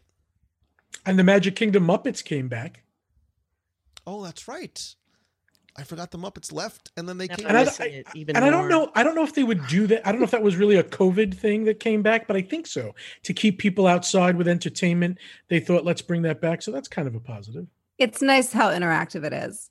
And I will say, as someone who fell in love with Disney all over again, literally watching Celebrate the Magic, the the projections for me are just a very special thing. And I I think they're it's an art that they perfected. I, in fact, Mickey and Minnie's Runaway Railway, that one scene where it goes from the prior scene to where you're underwater, and That's there's great. like that squid thing. I mean, like what they've done with projections at Yeah. Disney. And, and depending upon where you're si- mind-blowing. sitting, you don't see the squid with the horn. Sometimes you do, Yeah. sometimes you don't. Yeah. So that's what yeah so yeah i definitely definitely appreciate it. and they have a little little firework thing going on Yeah, castle projections. Yeah, So of. The, it's like a it's like a hint of fireworks, like just enough to. Baby steps forward. Yeah, Baby Yoda spe- steps forward. We're getting there. I promise. I promise we will talk about Grogu. Please, he has a name. He's not Baby Yoda. Baby Yoda. Um, Baby Yoda. Um, okay, well, wait. In the same vein of potentially controversial, we did get a new attraction announcement uh, in Magic Kingdom where Splash Mountain is going to be rethemed to a Princess and the Frog attraction. Uh, they announced that this has been a project that Imagineering at the time had been working on for over a year. Again, this was very much at the time of uh, a great deal of of civil unrest uh, that was going on. But Disney said, no, this is something that, that we had been working on long before. Um, Tony Baxter is going to be a creative advisor for the attraction, and it's going to be overseen by Charita Carter, um, who has extensive, wonderful work with um, with the company. Um, and you know, as part of, and and I want to sort of include this here too, as part of that announcement and as part of, the, of that change, which, by the way, as an aside, I am excited for. Um, I, I love the music and the setting of Princess and the Frog. It has nothing to do with beignets at all. Um, I think the music and the score is just spectacular. But as part of this attraction, which Josh D'Amaro said is very much going to be fast tracked in terms of um, getting it implemented sooner rather than later. So I think it's not one of the ones that potentially may have been put on hold. There is something else that comes as a, a result from it, and Disney is adding to their four guiding principles, known as their four keys. And the fifth key that's being added is inclusion. Um, and, and Josh said, We believe that a truly inclusive environment is critical, fostering ideas from all people to help us grow, innovate, and create the best stories possible. So, again, it, it very much ties into not just what was going on outside of the Disney world, but tying into the retheming of the attraction to Princess and the Frog. Thoughts on the attraction itself uh, and the change? I mean, setting aside, um, you know, the the civil, mm, it's hard to set it aside, but setting aside the civil unrest that um, was going on while this announcement was made, whether Disney was previously, you know, seriously considering the change or not, you know, I, I think, um, you know, we all we all love Splash Mountain, um, you know, in in its own right, but you know, it's getting a little dusty. Needed a little, need a little. Um, it- you know, I remember this reminds me of the conversation when they made the change of Pirates. Um, you know, and a- another attraction that you know may have needed some attention in some different scenes. And I remember saying then, like, you know, whether you felt strongly about the redhead, you know, or not, if we're gonna, you know, make a change, why not change the scene where we're auctioning off women? Um, you know, so I feel semi similar about about Splash Mountain. And I'm excited to see what's to come. I think it's gonna be. I, I can only imagine what the Imagineers are gonna do with being given um you know carte blanche on making a princess and the frog you know themed changes and that what you know such a such a stunning just sort of huge attraction um you know and if if we get beignets in frontierland i won't be complaining about Yeah. that either And uh, for me, I think it's time. I, I think that it speaks to uh, the current generation. And I've never been a big fan of that attraction because I get wet and I really don't like getting wet. So I kind of uh, have um, stayed away from Splash Mountain. However, uh, with with Charita uh, leading the charge, she is going to be fantastic at putting um, this theming together for this attraction. And i- again, it's going to kind of speak to the. I, I know there was a lot of controversy with um, with uh, bringing in Frozen into Norway, but uh, look at how popular it is. Look at the the families are enjoying this attraction together, which was what Walt wanted families to be able to do. And I think Splash Mountain um, pulling together that Princess and the Frog theme is going to enhance the family experience. And again, Charita's doing it. I, I'm thumbs up. Disney, for good reason, is is uneasy about releasing Song of the South, the film. Kids today do not know Brer Rabbit, Brer Bear, and Brer Fox except for the ride. The gift shop is pretty much lost on them on the way out. It only makes sense to make it something that you know everybody will understand and know. So uh, yeah, I mean, I grew up with Song of the South. I loved it. I didn't see an issue with it. I was a kid growing up and seeing the issues. I'm like, yeah, okay, I'm great for this change. I just hope it's not a quick uh, change, and I don't think it will be. I think it'll be you know implemented quickly, but I think it's going to be a big overhaul where it's not just a quick band aid. And I can't wait to see what they're going to do with it. I just know I need a Mama Odie animatronic somewhere. Yeah, I mean, think about some of the visuals from the film that could be Mhm. implemented in that attraction. Again, with looking at what they're doing with some of the the projection mapping, even inside attractions like Seven Dwarfs Mine Train and, and some of the others. So it gives me, um, again, and in my opinion, Disney sort of earned my trust in terms of what they'll be able to bring in and, and breathing new life into that attraction.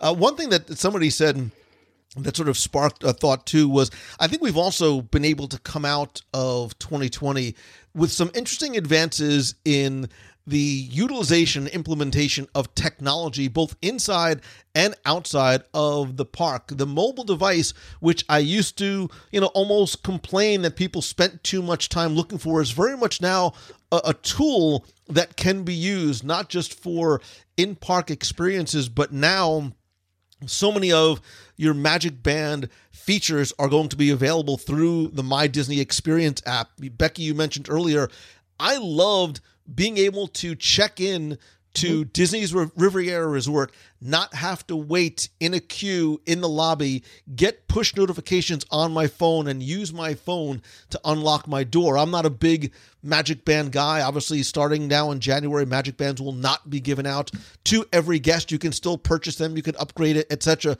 But you don't need it anymore because the digital key feature allows you to unlock the resort room on your phone. Um, I think to an extension of that in terms of the utilization of the phone the the queuing system that they've used in terms of a virtual queue for rise of the resistance um, has overall made the experience better because you are not necessarily waiting in line all day i am fully aware that it is a you know it's a video game like it's a fastest finger thing now to see how quickly you can get it but again, Disney has improved the system because you no longer need to get to the park at 4 a.m., be in the park for 7, make sure you're one of the first ones, and then now there's the second time. You don't, you know, you, the fact that they've been able to adjust and say you don't need to be in the park that early. We have two different virtual queue times.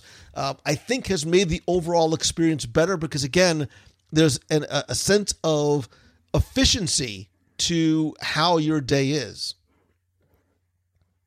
Mm-hmm. Do you guys like do you do you like the virtual queue system, and would you like to see it implemented on other e-ticket attractions as well? I didn't like it so much with Rise in the beginning. I have to see it work easier before I would say yes. I want to see it on others. If if it if it so for example now Flight of Passage still during the busy times of year has a very long wait. Assuming that you know it does the thing they don't go as quickly as they do for Rise, would you like to be able to just sort of have that you know locked in return Sure. time? Yeah. Rather than standing outside, remember it's Animal Kingdom hot in Animal Kingdom. So imagine standing Yeah. in that exterior queue for two hours in August. Yes, absolutely. I I just mean, don't I want it to be I like think uh, what I would love to see come. I'm sorry, John. What That's I would love to see come out of it is sort of a hybrid system. You know, there are the people who love to plan their trips, or for whatever reason, you know, benefit a lot um, in being able to kind of plan their schedule for the day months in advance. Um, who you know benefit from the current fast pass system. Um, there's people who don't mind hopping in a standby line, and then there's people who would really benefit from a virtual queue. I think they all have their place. Um, you know, and knowing Disney, I'm sure they'll figure out a way to kind of work them all together. I would love to have a you know see a system where there's a certain number of you know line spaces set aside for a fast pass that somebody might want to reserve in advance and then something that works a little bit more like a disneyland you know walk up fast pass or virtual queue um, type system that's more real time um, you know and then have a standby queue so I, I think they all have their place depending on what your kind of vacationing preferences are um, and knowing disney they'll figure out a way to make them all work together Yeah, I'm thinking we're going to see some sort of hybrid system as well, especially looking at the success that they had with Disneyland system. I have a feeling that that might come into play. Um, but of course, that'll be interesting when Disneyland does open up because between the reservation system that they have to implement there to open and their um, fast pass system that they have there, it'll be interesting to see what they come up with in their hybrid. Because whatever they do, I have a feeling we'll see in Disney World later on down the line you know, in thinking back to all the things that we talked about in in the benefits of 2020, I realized looking at my notes that I we didn't mention food enough. Um, so I want to quickly mention not, and I haven't been there yet because again, speaking of lines, the lines are just opened up last week. Uh, Gideon's Bakehouse just opened in um, on December 23rd in um, in Disney Springs. If you remember, for a while uh, they were selling a limited supply of Gideon's cookies at Polite Pig. I've been to the location in Winter Park, which is wonderful. But again, lines are out the door, so I'm looking forward to seeing that. But more importantly, what we did get was the opportunity to feast and fest because we had the taste of the Epcot International Food and Wine Festival. We had the taste of the Epcot holidays around the world, pivoting and adjusting and giving us, instead of just discontinuing them altogether, giving us a, a sampling uh, with some new additions for both of those festivals. Again, as somebody who clearly looking at my physique likes a good food and wine festival in Epcot, uh, what did you guys think of uh, each of the festivals? Sort of the mini festivals. I loved it. I thought I, I I'll fully own that I thought they were out of their minds launching this mini food and wine on the same day that they opened the park um, in January and in July, just kind of knowing like what that initial festival day is like. it just seemed seemed a little daring, but it seemed to go off without a hitch, at least um, from the outside. And um, I really loved you know, obviously they had to scale it back, and I, and I love that they, you know, found a way to make it happen. Obviously, we missed Eat to the Beat and Candlelight Processional and all the other entertainment options, but I love that they found a way to to make it happen, and also the fact that they kind of took advantage of that opportunity to, at least to me, the menu seemed like kind of a best of. So they were kind of bringing back like favorites from each of the festivals, you know, food and wine. Like eh, we we were just seeing like instead of them obviously they didn't have you know the time or resources with the how fast the reopening happened.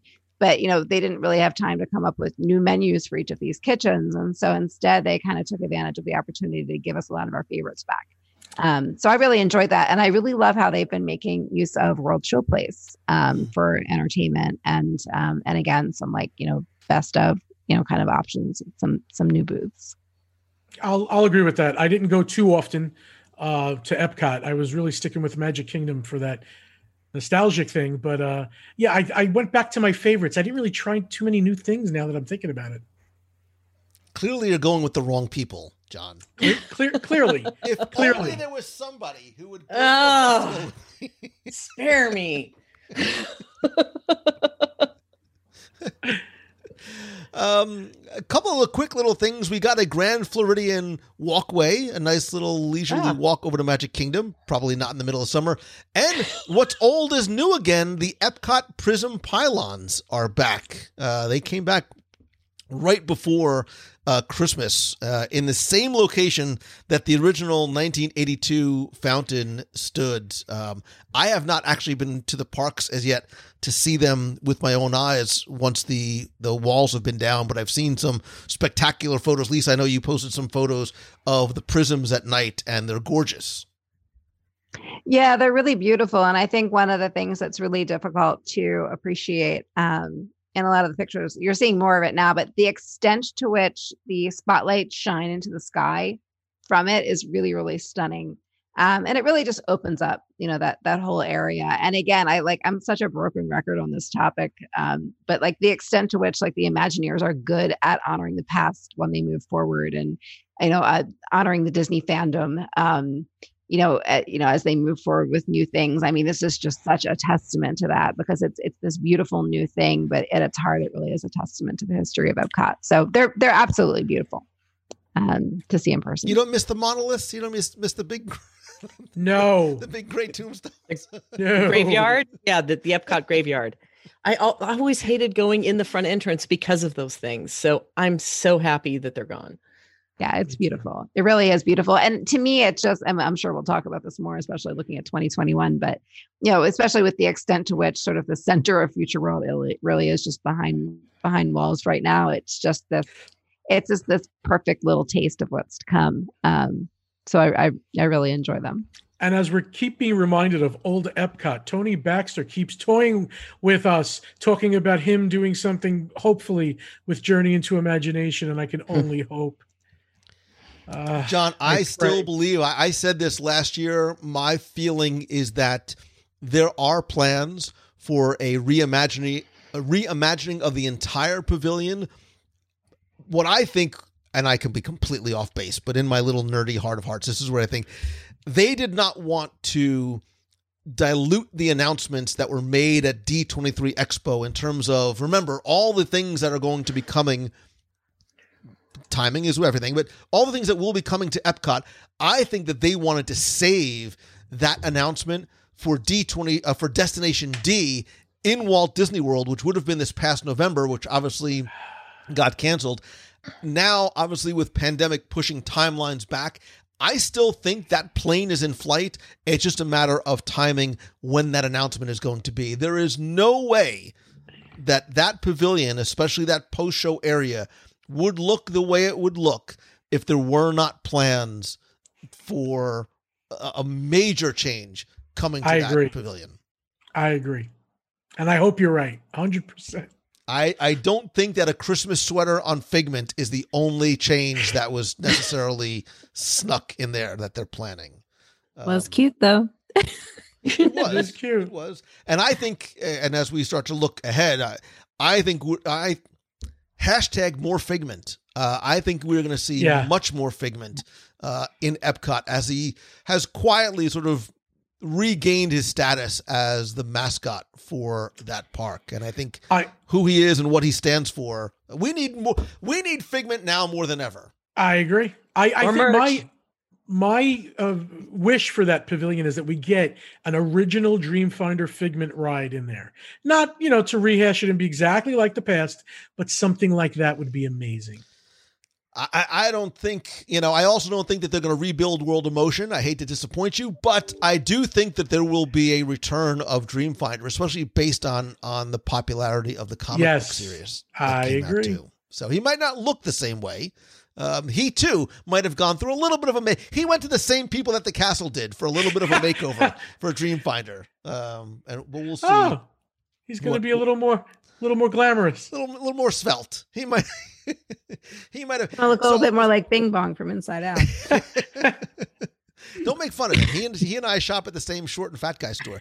But speaking of speaking of getting a, a little svelte, um, again, and I know we're talking about the, the good things that came out. I, I do want to say, both from a personal as well as an an, an overarching discussion of the year, uh, all of the Walt Disney World marathons um, this year after the after the initial marathon, all of the the endurance races were canceled this year, and it's a bad thing. It's a sad thing because it means so much to people, not just from a personal achievement way or or an event type of way, but I think because from a social perspective, um, th- there was a lot that came from those weekends. Um, as much as I might, you know, Becky and I, we, we might uh, not necessarily love getting up at two o'clock and standing in those parking lots. We love getting up at two o'clock and standing in the parking lots. But, but I also do believe that there was some good that came out of this because Disney did pivot and they said, all right, look, we can't do these races in person, but we're going to start doing a lot more virtual races. And my hope is that maybe those virtual races, those easily accessible races that you could do on your treadmill, in your literal or figurative backyard, you know, whether it be a 5K, a 10K, whatever, might hopefully have gotten some more people off the couch and introduce them into something that maybe they were a little hesitant to take the leap into before. Like you, maybe? Mm, that's not get crazy. Just- this is not a body that's built for No. running. Yeah, and I I agree that it does reach out farther to the masses to be able to participate. I guess it's part of the inclusion. Anybody can can participate at that level, and that's the positive part. But I am not going to gloss over the fact that I know this isn't the big sunshiny moment um, uh, of this, but tomorrow I would have been flying to Walt Disney World for us to get up at two o'clock in the morning to um, to be part of marathon. So it is kind of a i'm seeing the memories pop up on facebook and and so forth so it, it's again another thing i guess that um I, I never would have thought that i would say i miss getting up at two o'clock in the morning to go out there and stand on our feet for eight to ten hours and hug a bunch of sweaty people but um i really Becky, do in your honor, in your Oh, honor boy. tonight, I'm going go to get up at two o'clock in the morning. I'm going to buy an egg McMuffin, and I will and I will send you a selfie. See, I will stand in an empty I miss lot my egg McMuffins. It's eating an egg all about for you. Th- there are three things that happen here. It's you picking me up at like some ungodly hour at like 2:45 in the morning. The egg McMuffin that I'm always promised every year that I'm not going to get this year. And, you know, just listening to you talk about how much Purell you need to bathe in. I um, miss the sweaty after- hugs. Uh, Yes. we'll we'll get to you know other events and stuff too. But Lisa, just very quickly as as the only runner here in the group, um, again, have how the the the lack of physical events has affected you, and then what you've seen in terms of either Disney or people on their own, sort of doing their own virtual events to get people together while still being physically apart. Yeah, I mean, listen, one of the things that I get most emotional about as I look back at old pictures, um, you know, throughout this whole situation as has been the race pictures. Um, you know, obviously Run Disney is one of my big things. Um, I do every race on property normally. Uh, we went through and um, we we had uh, marathon weekend this, you know, last year. We had Princess race weekend last year. Um, before the cancellations started to roll out, um, obviously Star Wars was canceled, Wine Dime was canceled, and we are now canceled through Star Wars um, of of 2021. So we're we all have our fingers crossed for you know the the fall running season and and wine and dine. Um, you know it, it it's it's not so much um, you know the physical activity because if you want to go for a run, you can go for a run. Um, but the the sort of grand nature of of the race weekend here at Disney. Um, I'm not talking about character meet and greets. I'm talking about the community. Um, it's it's it's been very very tough. Um, I do think that um, I'm I'm a huge proponent of the virtual race. I think that um, it's running in its purest form. You're not out there for the characters or the friends or the the blingy finish lines or the race medals. You're out there to honor the race that you trained for. Um, and so I think that there's um, I think that virtuals can be a really, really great thing if you want to make them a great thing. Um, you know, that being said, I think that the community, um, I think we've all, you know, speaking of things that we realize that we miss, I think that, um, or maybe took for granted before, I think the Run Disney Race community, um, you know, not just the people running with the people cheering and, you know, the full experience um, is something that we'll never take for granted again. Um, but I also think that we've seen the race community come together in a really beautiful way through all of this and and keep supporting each other through social media or or other ways. So um, you know, I I think, you know, the race community has done really beautiful things during this entire time. And I think we'll never take take the events for granted again. So I I do hope that they come back um stronger than ever next fall. Listen, uh, you know, from a, from a personal perspective, uh, you know, the races are important to me, not just because of the running team, but because of the the, the community aspect that's associated with it. And, and to that point, I know for me, like uh, it's been a huge loss not being able to do meet of the month every month. Um, I always knew how important they were. It really hits home when you can't do it. Um, and, and I've tried to figure out ways to to do them in a safe and responsible way, and I just haven't been able to. And yes, you can do them virtually, but you understand the importance of of a handshake and a hug and looking into somebody's eyes and that and that physical contact. Um, and you know, to that point too, you know, the Run Disney races and other events weren't the only things that were canceled. Um, we had an Adventures by uh, WDW Radio Adventures by Disney to Wyoming that was canceled. Um, there were events in December that we had to cancel. The Marvel Day at Sea cruise was canceled. Our Adventures by Disney to Italy was canceled. My Momentum retreat was canceled. My Momentum workshop weekend was canceled. The events that I haven't even told Becky that I was going to plan had to get canceled. Uh, it was devastating. Not, and it has nothing to do with, with any sort of a, of a financial perspective. It has to do with an extension of the community and, and gathering and you know what those things mean uh, in terms of from an experiential perspective and, and not a Yeah, financial one. you really don't know how much you miss people until you have no way of seeing them ever again or at least it feels that way when you've been in a self-imposed exile in the same chair for 10 months.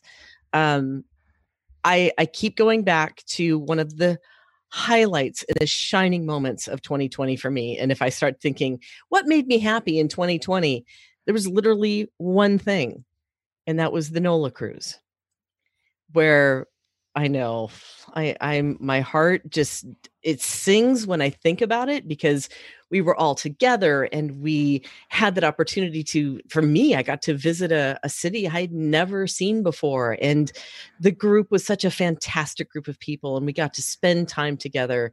And you know how much I guess when we went it felt normal. It felt these are we do this three or four times a year. We get the community together um, three or four times or more a year and uh, how normal it felt to see each other and be together and freeze to death the night before on that dinner cruise and all the things that, that we experienced together on the cruise itself and in Tiana's and all the fun we had um, just to turn around and just a few weeks later have all the parks close. But when people do ask me, tell me something great that happened in 2020, um, that's what I keep turning back to because I have so many warm, wonderful, great memories of all the people that I miss so much right now.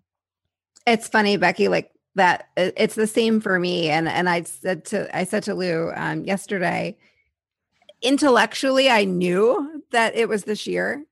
But as I was prepping for this show yesterday, I had to literally go back in my notes and make sure it was this year because it doesn't it, it feels like a thousand years ago. Yeah, I did the same thing this morning. I sent a note to Lou because as I was looking through my calendar to make sure I wouldn't miss anything, Yeah. I totally blew off in my brain that Disneyland's versions of, of Rise of the Resistance opened in January of, of Mhm. 2020. I totally had forgotten about that entire experience. And, and we spent a great amount of time together um, in, in Disneyland. And we had Dan with us uh, from Coffee with Kenobi. And that was a great experience. But mentally, I'd totally forgotten that it that it happened uh, because there's just been so much that's gone on. So I'm with you on that. But but Nola and that oh the the beignet place and the coffee and um and the new lounge on the ship. now you're just pouring now you're just pouring hot sauce in the wound I So, know, I know, but it know, really look, same thing with marvel you know the marvel cruise Marvel Day at. Sea. you know You and we- I should we, be we spending- held out we held out I know. um uh, i was lighting candles in my room ju- just to like in hopes that it would it would happen um knowing Yeah, in my because- little heart of hearts it wouldn't but right now we should be ha- having eight hour calls about all the we prep should be that should be freaking out happening. about all the stuff we didn't order and paying exorbitant prices to have stuff overnighted to us. You know, as usual, because per we, normal. right, we have a year and a half to plan, and we wait until the week before to start ordering stuff. Um, Yeah. uh, so you mentioned Disneyland, and I'll, I'll quickly sort of Mhm. hop over there before anything else in Walt Disney World from 2020 that you want to mention, either that you missed, we gained, um, or, or specifically want to call out. I just miss it and I want to go back. Okay, so you you miss it. Let me put this in context for you. Okay. Disneyland was open for a grand total of 75 days In the entire year. in 2020. Ah, That's crazy. That's crazy. wow. Remember the so as somebody who wrote trivia books and like oh like one of the trivia questions was how many days has like Walt Disney World or Disneyland ever been closed? And it was for like a hurricane or 9/11 Disneyland was closed for 300 a whole lot of days in, 2000 in 2020 only opened first right so you talked about you know they opened with with galaxy's edge and we were Mm-hmm. excited for um you know a new hotel that was going to be built we Yeah. were excited for the the daytime parade i remember you want to see me cry talking about avengers campus and web slingers a spider-man Yep. I need I was going to say we needed a moment of silence with you for for Remember Adventures that was Campus. supposed to open on July 18th, and we were Yep. Becky. We had plans. We had events planned. In we had hotels, Disneyland. we had events, we had everything set and ready to to go. Yep. No, it's been and you know, without getting into a, a deep conversation about it, uh, obviously California, different parts of the gonna country and world are in, are in different states, literally and figuratively. But you know, Disneyland is still closed, Yeah. and there does not seem to be at, at the date of this recording. There does not seem to be any timeline in place as to when it, it can open. However, I want to give Disneyland huge, huge kudos for, in a very smart, safe, and responsible way, said they op- they reopened um, downtown Disney in in July or or whenever or whenever it was that they opened, and they're like, oh. Buena Vista Street is part of the shopping district too, and which allowed guests to go at least into Disney California Adventure Park. yeah, that was brilliant on their part, and at least allowed people to go and experience the atmosphere. Um, and it's not that it hasn't been popular because the the lines just to get into the downtown district itself have been crazy. Um, so it, it's been extraordinarily popular, and I'm glad that they did that, and it gave people something to enjoy rather than to just stand in front of the closed lock gates out front of Disneyland to take their selfie.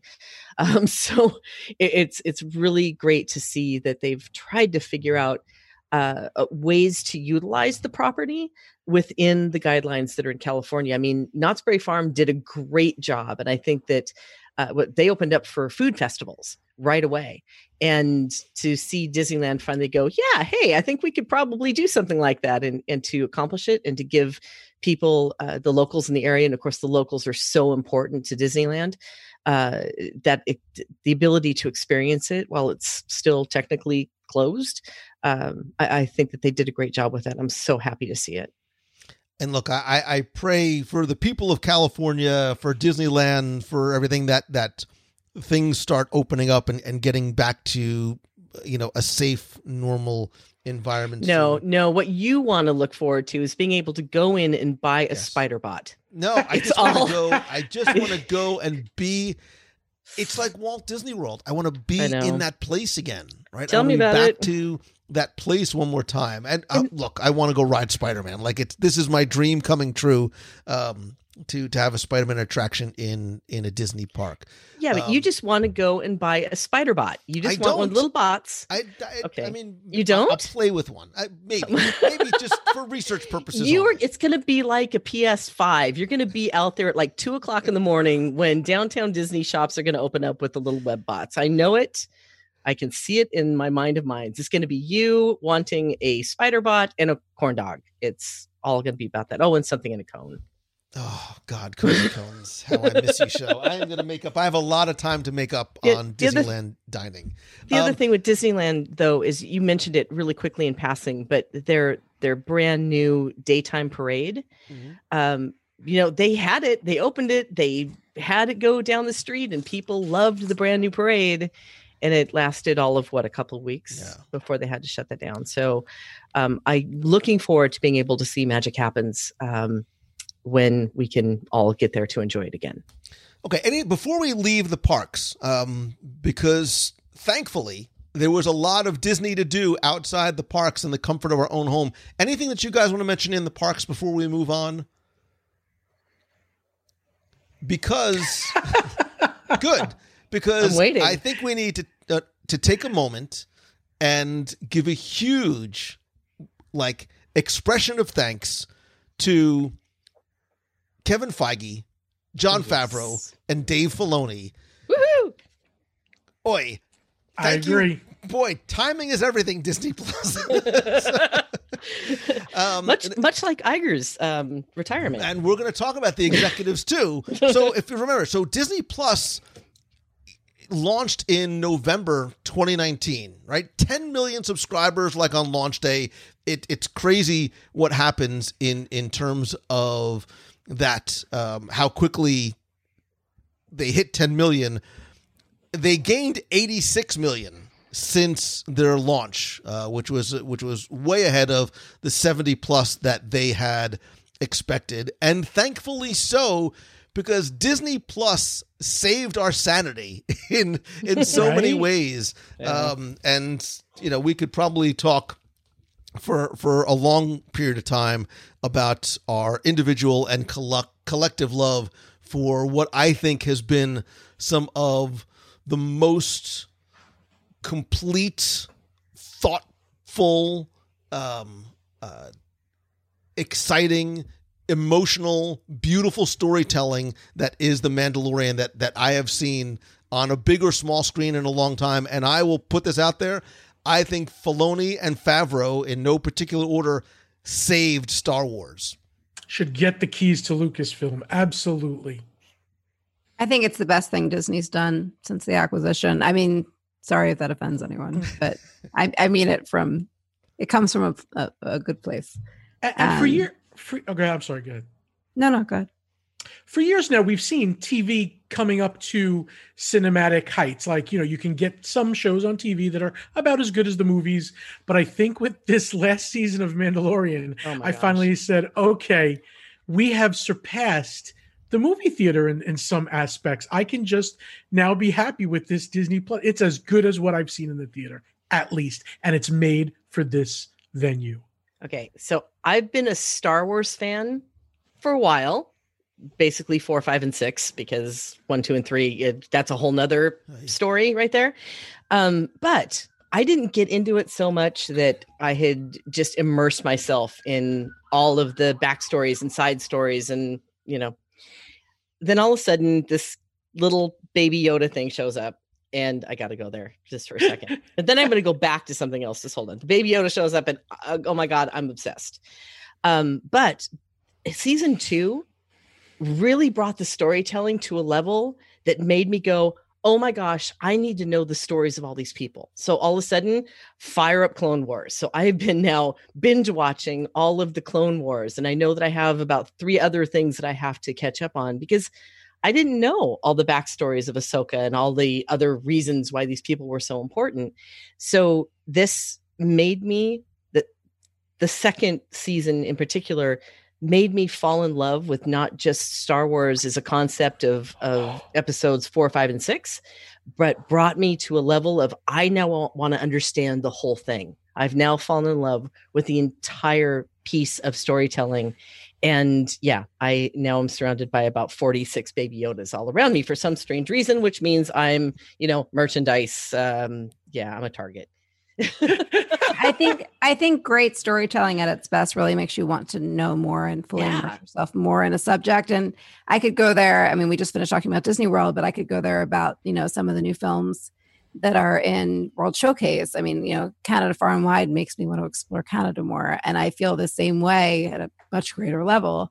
Um, and not having grown up as sort of a Star Wars nerd, um, you know, I, I I want to learn more. I want to explore the characters. I want to, you know, it it has it has brought me into that fandom more so than I ever have been before. My husband, even who is the no nowhere near, you know, a Star Wars nerd at all growing up. I mean, it just wasn't his world at all. Loves the show, and he doesn't love it for Grogu or Baby Yoda. He love he loves it for, you know, it, it- it's like the Jason Statham of Star Wars for him. I mean, he loves watching that sort of Western aspect of the show. So I feel like it's just bringing fandom in that has never been a part of it before. And for me, I mean, I was sort of a casual fan beforehand. Becky, exactly like you said, I mean, it makes me want to learn more about the universe as a whole. Um, you know, so the show itself is great, but I think what's really, really wonderful about it is that it's bringing so many new people into that universe and that Yeah. world. And I, I really want to know about Beskar, and I Mhm. want to know about um, Ahsoka and you know what what she went through with Anakin. I, I want to know all this stuff now that I really didn't, frankly, care about before. So, Well, right to your and, and to Disney's credit, and, and understand what I mean, the only thing better than The Mandalorian is the Disney Gallery show about The Yeah. Mandalorian. And Yeah. let me Yep. tell you something. Kudos to Disney for being and they and they've you know Lucasfilm was always sort of you, you know you sort of document the making of things, but to create a series about the storytelling and the stagecraft and the technology that also helps to fill the gap in between season one and season two. The Disney Gallery and that I think it was a six or eight part series is wonderful. And it's not about this is who this character is. It's Right. how these things get made. From a, if the one on music is, ju- I was Oh. smiling from ear to ear the entire time.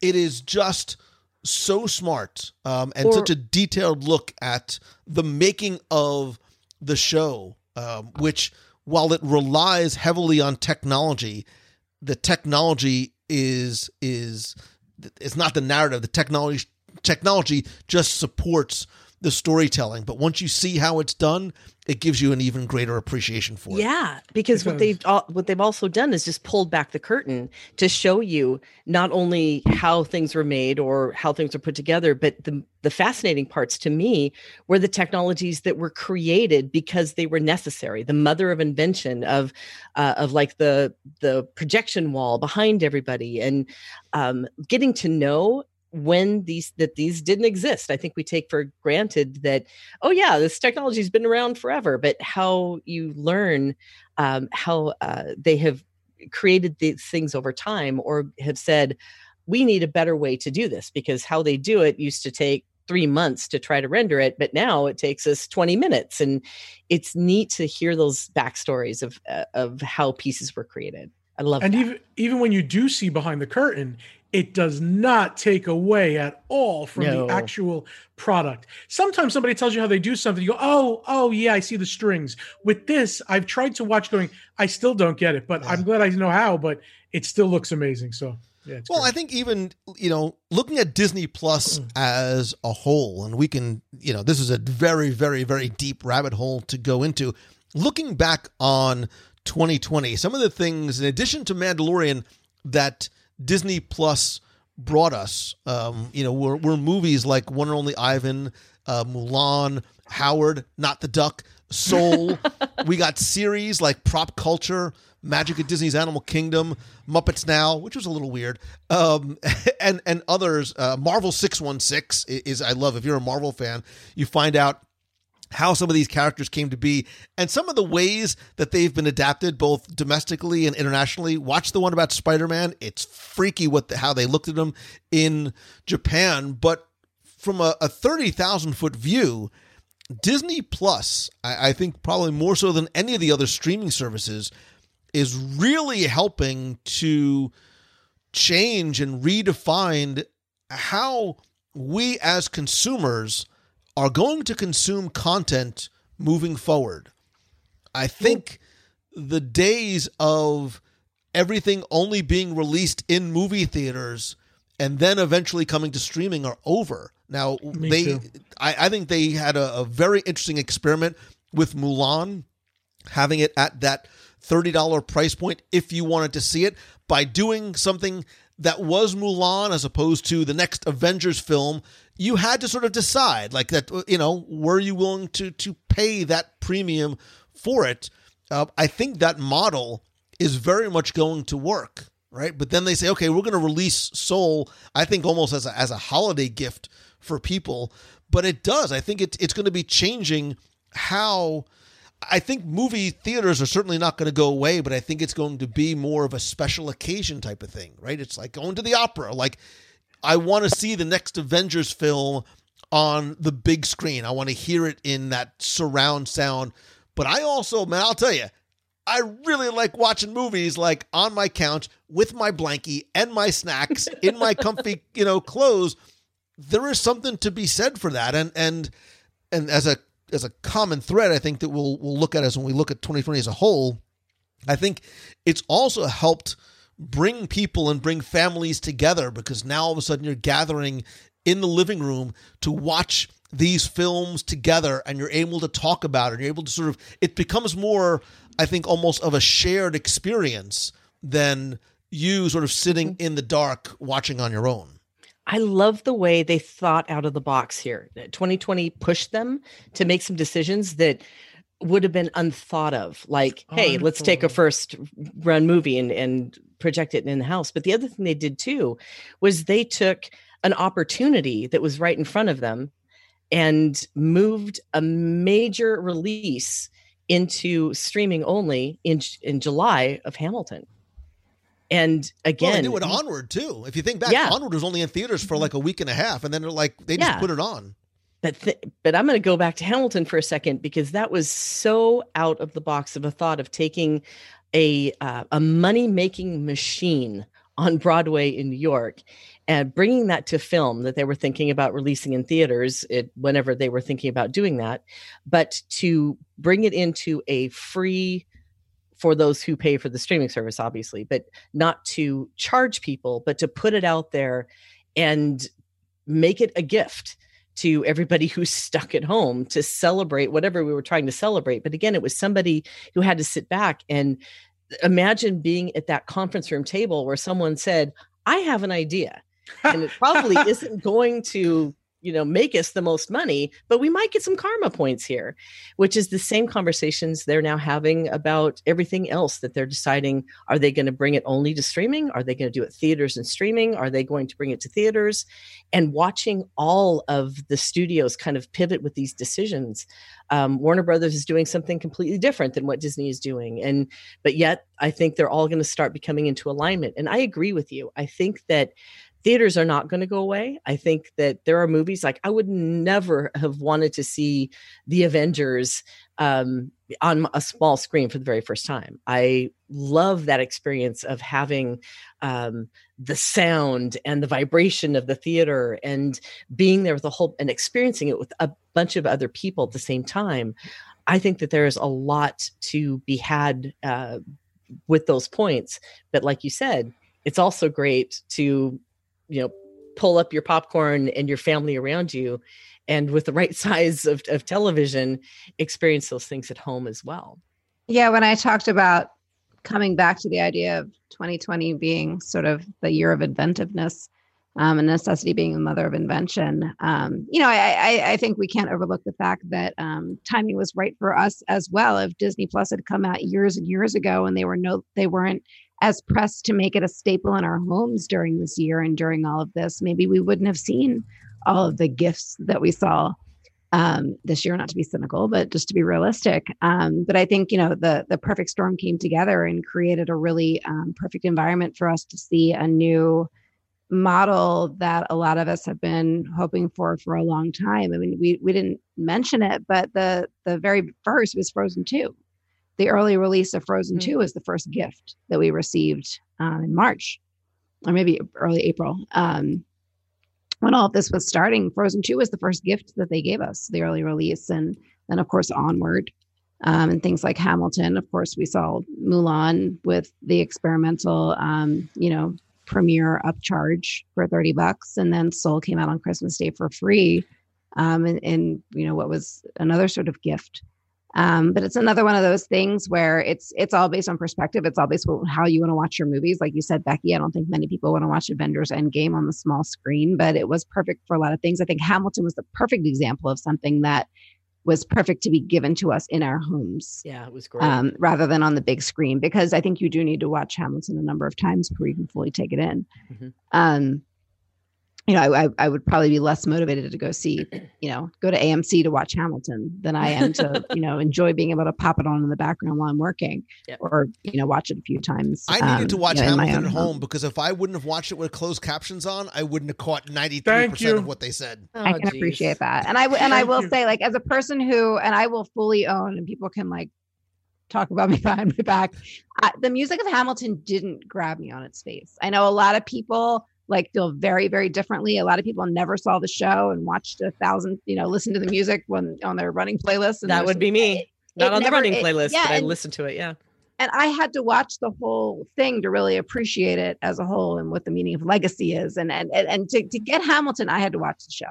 Um, and I don't know that I would have like gone to AMC and watched Hamilton one time and gotten it out of.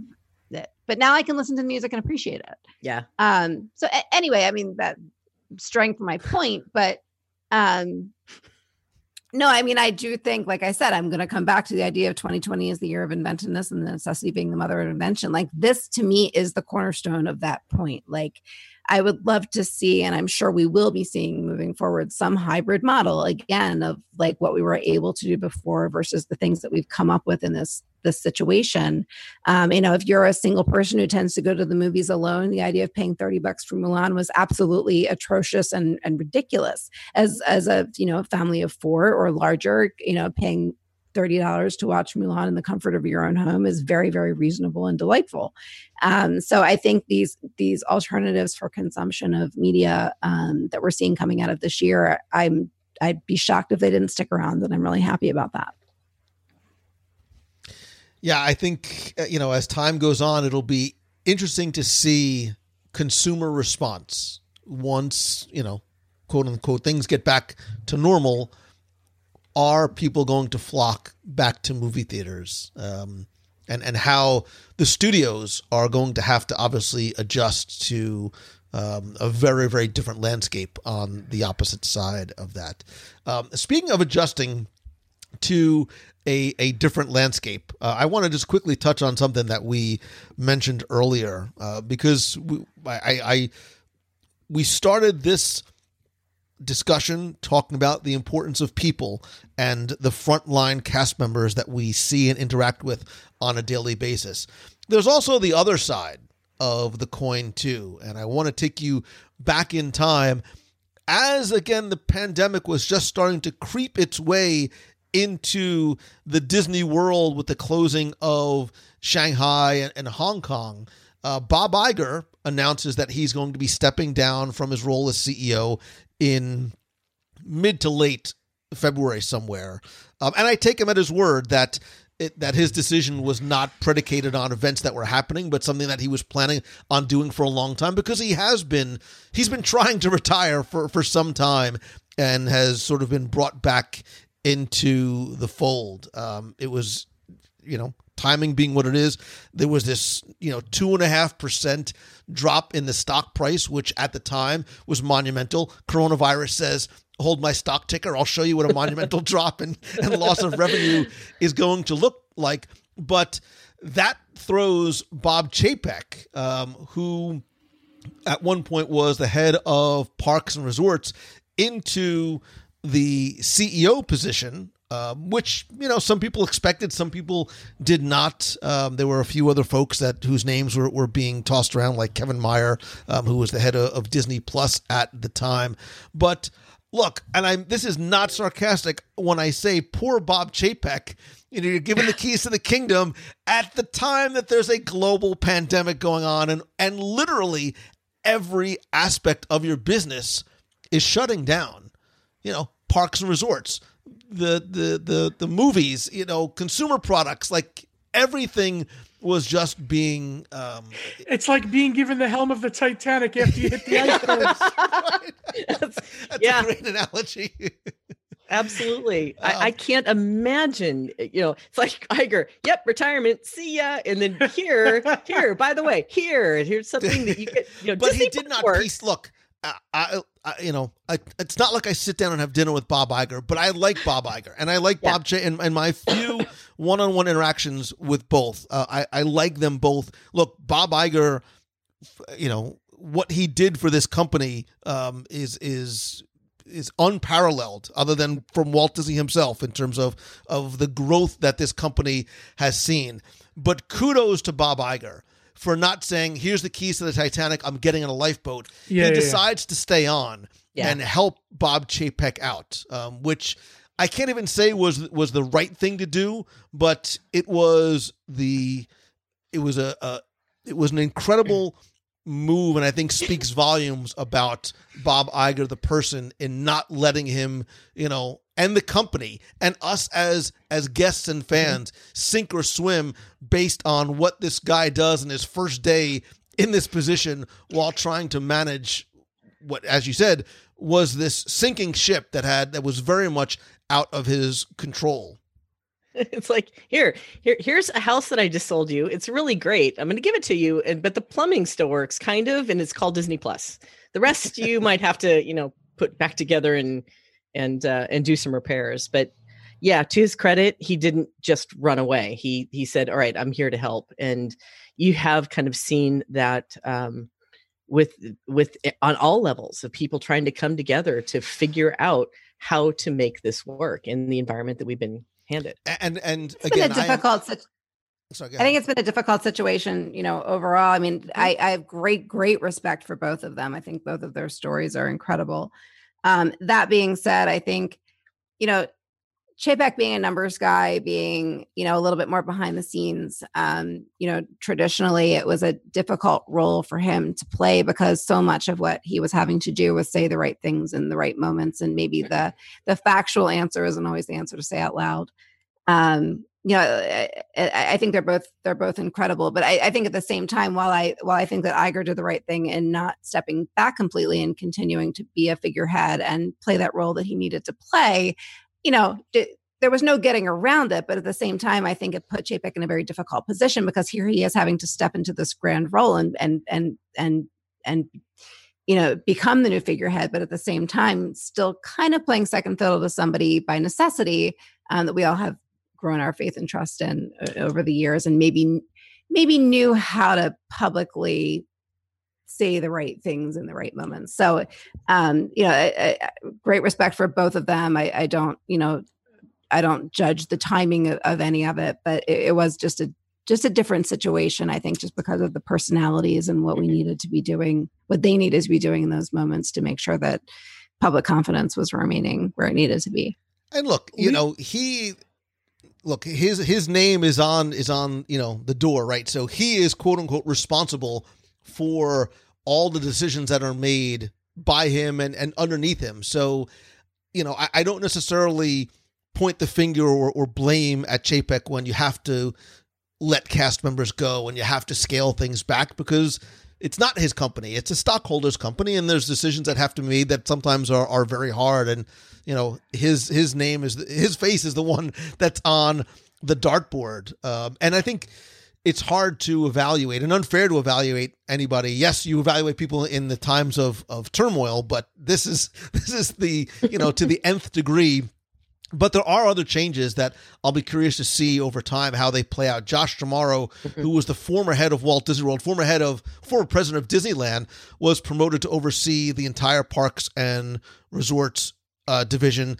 Uh, Rebecca Campbell, who was the president of Disneyland, moved over to direct consumer and the international aspect of the company, and Ken Potrock, uh, a guy I've known here on the Walt Disney World side for a long, long time, and just on a personal level, like has always been very nice to me. Just a very, very nice guy um, at one point was promoted to head of D- Disney Consumer Services, and he's now president of Disneyland Resort, which is basically saying, "Here's the keys to the kingdom. It's locked for a while, but someday when it reopens, it's going to be all yours." So it's really hard to evaluate, um, you know, Ken's role in that position. So I, I, feel. You know, I'm I'm happy for Ken, and I feel bad for Ken, Man, uh, especially I, because so much in California right now is out of his control. I, I hope that somewhere down the line, these executives are able to talk about or write about the experience um, years down the line from this so that I would just love to learn from it. Again, that masterclass in business survival, which I've been taking now for about 10 months myself, but I would love to hear from them um, how they've come to these decisions, how they've managed, how they've made the decisions that they've had to, how they've adapted, how they've pivoted. I think it'd be a fantastic backstory. I want to pose a question to all of you, and I'm really interested in the answer. Where do you think Disney Boathouse. would be? Boathouse. Absolutely. Where do you think Disney would be as a company if it wasn't for Disney Plus and the timing? Would the health of the company be less if Disney Plus is was not here?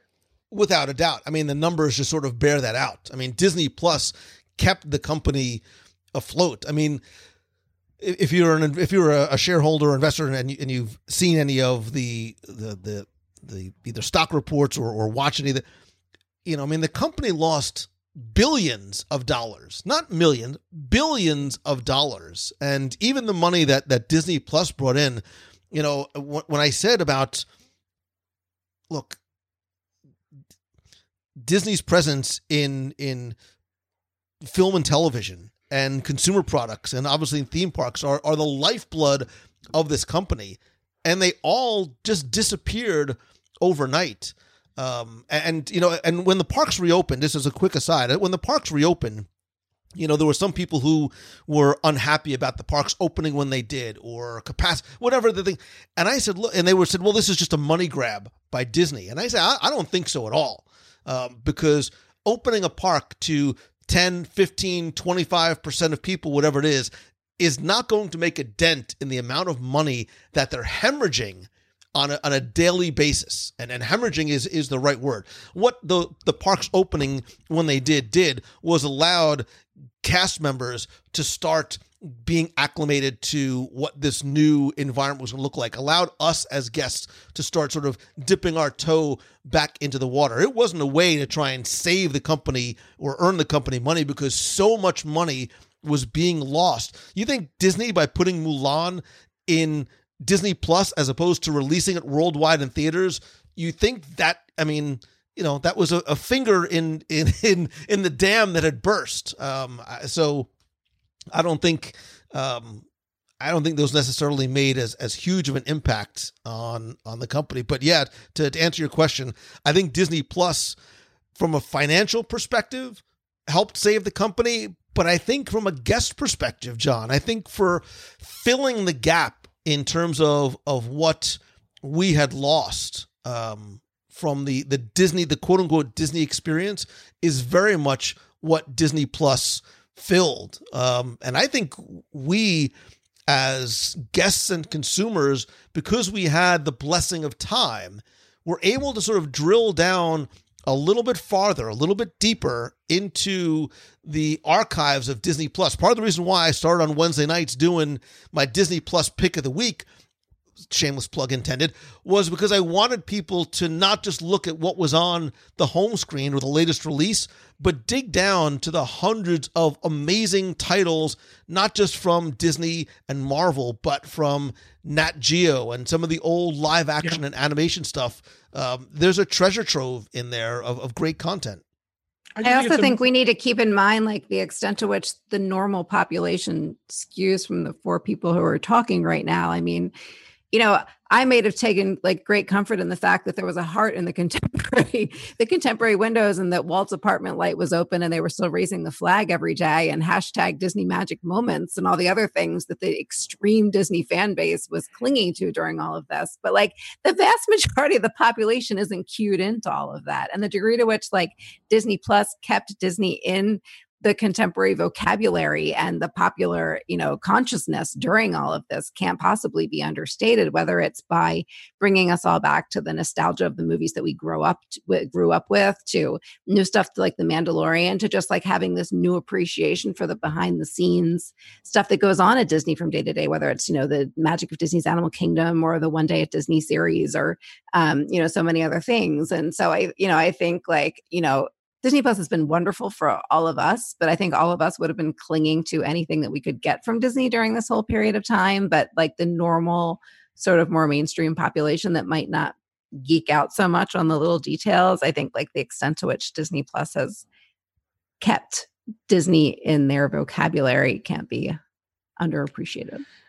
I just think it's amazing that they pulled the trigger on creating Disney Plus when they did at a time there was no pandemic and it came out in November. And when this all happened, wow, it was just great timing, just great karma timing. I, I said at the beginning, like, thank whoever you need to thank for Disney Plus coming when it did, or we really would have gone stir crazy during uh during this quarantine and lockdown. Um so I want to sort of tie this up a little bit in in a bow if we can. And I know that there, even with so much being closed, there has been a lot um, on again an individual level and, and a community level. But I want to sort of ask you individually to go and think back to 2020 and what are your takeaways right? What are your takeaways from this year? Uh, from a disney parks perspective an overall perspective a disney plus however you want sort of, sort of want to, to phrase it um, what did you take away from this year? And because john because becky needs to go last i'll go the opposite of ladies first. And i'll have you lisa and then becky because i can see Okay, she's I- asking jeeves right now um, I hate to repeat what I repeated before, but my big takeaway is wow, I took so much for granted that I see is fragile, much more fragile than I thought.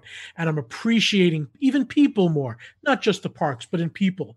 Uh, I see my own resiliency that I didn't know was there so much. I appreciate friends like you, Becky. Uh, who helped me through this time find out different things. Listen, you may have seen me, uh, the embroidery future in my future. I did not see this. The little old Italian lady has come out, and she is now in full swing. Uh, but yeah, things like that. I just, I, I, I, I'm appreciating things so much more. I don't think I'll ever take things for granted again. So that's my big, big takeaway. And there's more crying in my future. I think. Like I'm just, I'm just more touched now by every everything makes me cry more now. Welcome to my welcome to menopause i'll we'll, we'll have a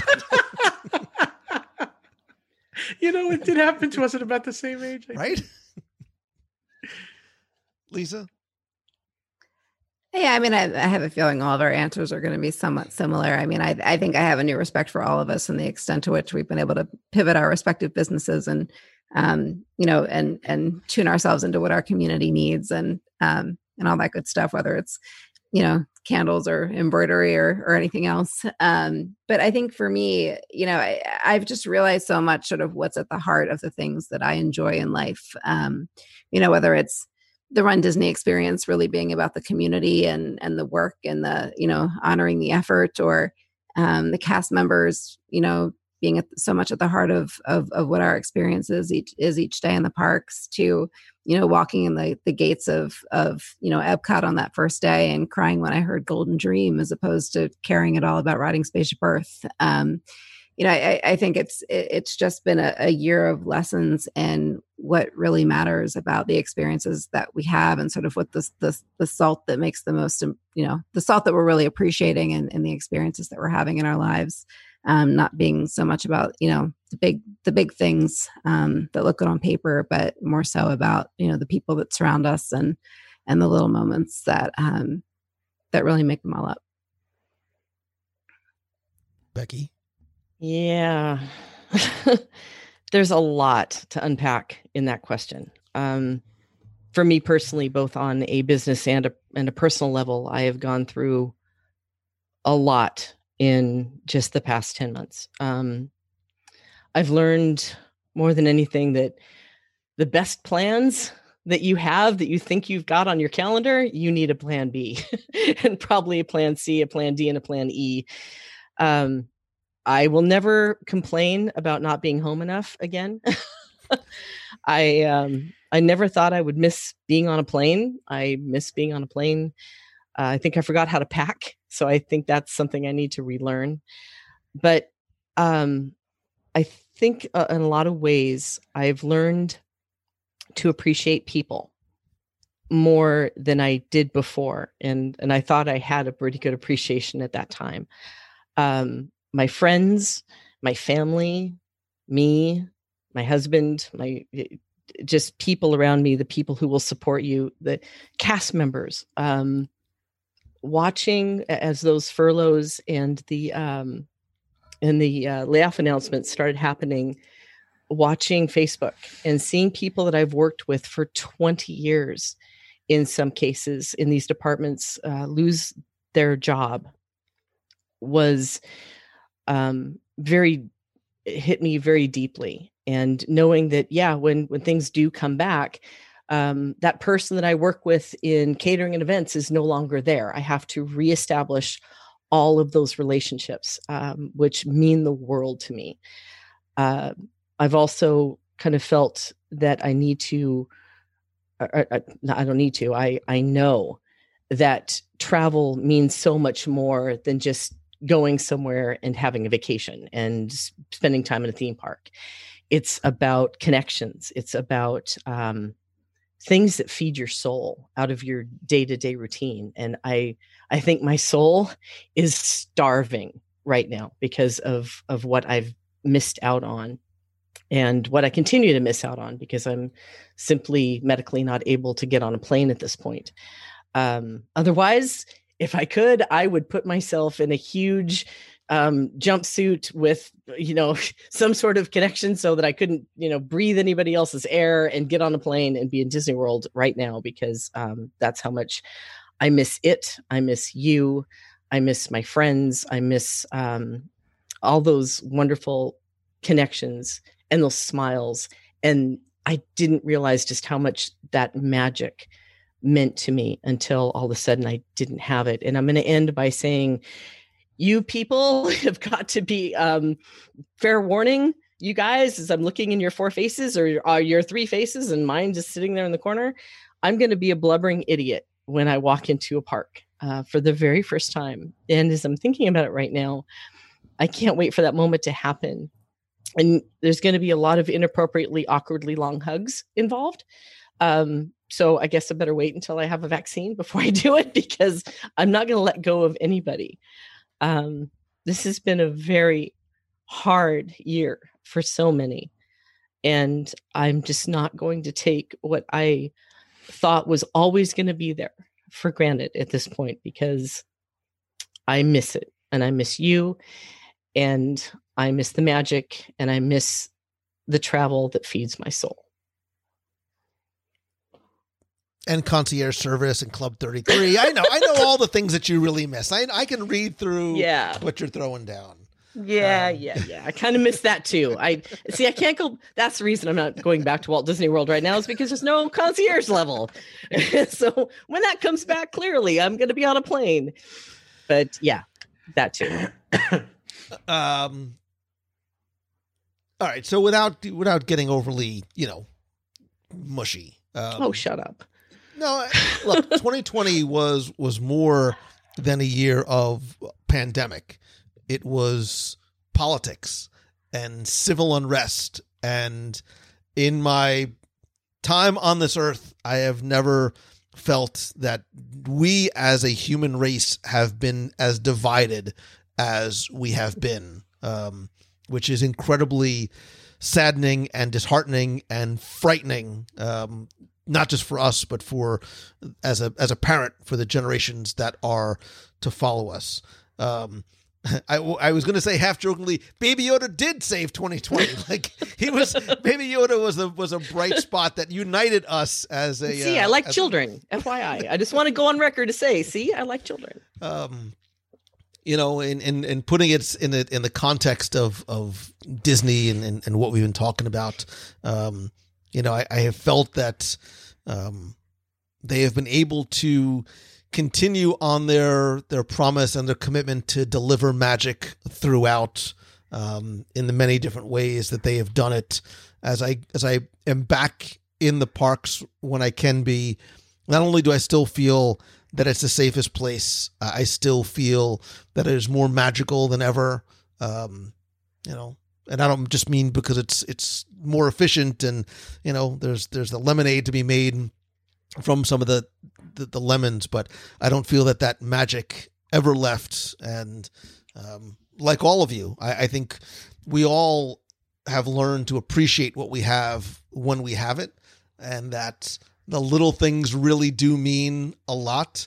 And um, I know that I, in many respects, have while I've been farther physically apart, I feel closer um, to a lot of not just you in this room, but you, um, my friend who is listening as well. Um, you know, I have talked about, I have preached the word community for a long, long time. And I think we really see the importance of it, the power of community, and the proof of it in this past year.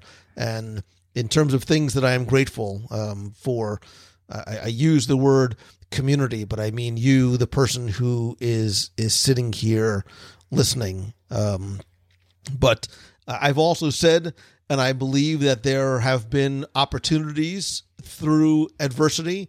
Um, it very much goes along with my idea of of choosing the good, and I think there were opportunities for all of us, not just from a Disney perspective, but a personal perspective. I think for you guys as well, as I sort of segue into an, an awkward transition of um, wanting you guys to share what you've done and, and what you did. Um, I, I say all the time that we were given an incredible gift in in 2020 and i and that is not to minimize any of the hardships that anybody has felt but i think that we were given the gift of time to a certain degree and, and how we were able to spend and utilize that um, to a certain degree has been up to us. Again, understanding people's situations are, are different.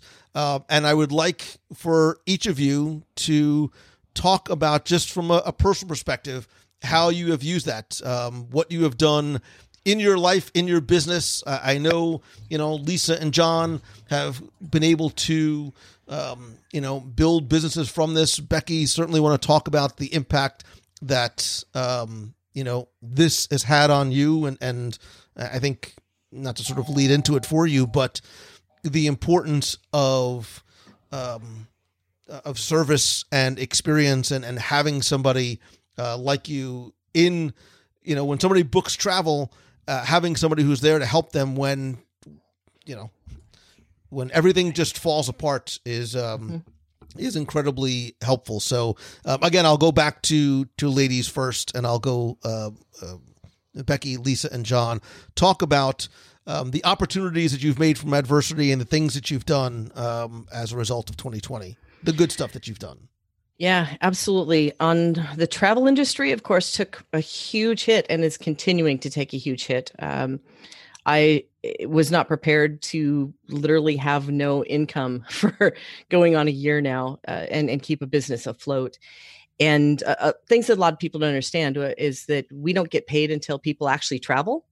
So a big part, you know, my, I give huge kudos to my team because the moment that things started going awry, they stepped up. It wasn't people saying, "Oh, well, I'm not going to get paid for this, so I'm not going to help anybody," which unfortunately is what we saw in some of the competitors, not not our you know local competitors, but the ones that are like the big box competitors and the um, the Costco's of the world, which didn't answer phones for a while, and it really did. If there was any year ever that said you should use a travel planner, this is the year that proved it. Um, when the parks started shutting down, when the cruise lines started shutting down, uh, hold times were in the eight and nine and ten hours to get help from uh, from anybody for somebody's booking that was uh, about ready to travel. So we took that on. We figured out how to do it. We were in line. We took care of the phone calls. We took care of the arrangements. We booked people and then rebooked people. And then the closure went on another five months and we rebooked people again um, all the while getting refunds, um, just doing all of the legwork to make sure that people were taken care of. And 2020 really illustrated that uh, we, we don't charge fees. So, again, we're paid by the, the supplier when you travel. We are taking care, or you, every um, client that's out there was able to just go here, help me. Um, taking care of all of those little details and the staff had to kind of take on new roles to figure out uh, just like the suppliers did the suppliers aren't set up to do massive amounts of refunds so there's a lot of timing involved in that and there was a, a lot of um, of work that had to be done on the back end to make sure that people were taken care of in one of the most difficult times ever so for me the good things that came out of it is we learned to think quickly. We le- learned to move quickly. We learned that uh, for me to be able to go out when things were going awry and tell everybody if you have a question, even if you didn't book with us, please PM me. Please send me an email. Please contact us. And while we can't help directly, we'll be able to give you some advice on what what can be helpful um, for you to get out of the situation you're in. It allowed me this year, like you said, the the bit of time. We were given the gift of time and not being on the road allowed me to really look at my organization and improve upon it and train people to uh, to handle things better. So i think i was able to improve upon the relationships that we have with our clients that i have with my agents that i have with my staff and my partners. Um, so there was a lot of opportunity there to re-look at the business and try to figure out how to survive it. Um, but more than anything it really shows that the services of a, a, professional travel planner can be in your best interest and be very helpful to somebody, especially for those who don't charge fees, because it's the same cost to you, uh, whether you go direct to, to Disney or book with us. So there's a lot of benefit to it. And hopefully, uh, even though it was a very difficult time to go through it, um, that we've all had to go through, and the loss of our vacation time, it um, it will hopefully illustrate to people that having someone have your back and and be able to be at your side in case things go totally awry um, it's a benefit to you. Lisa?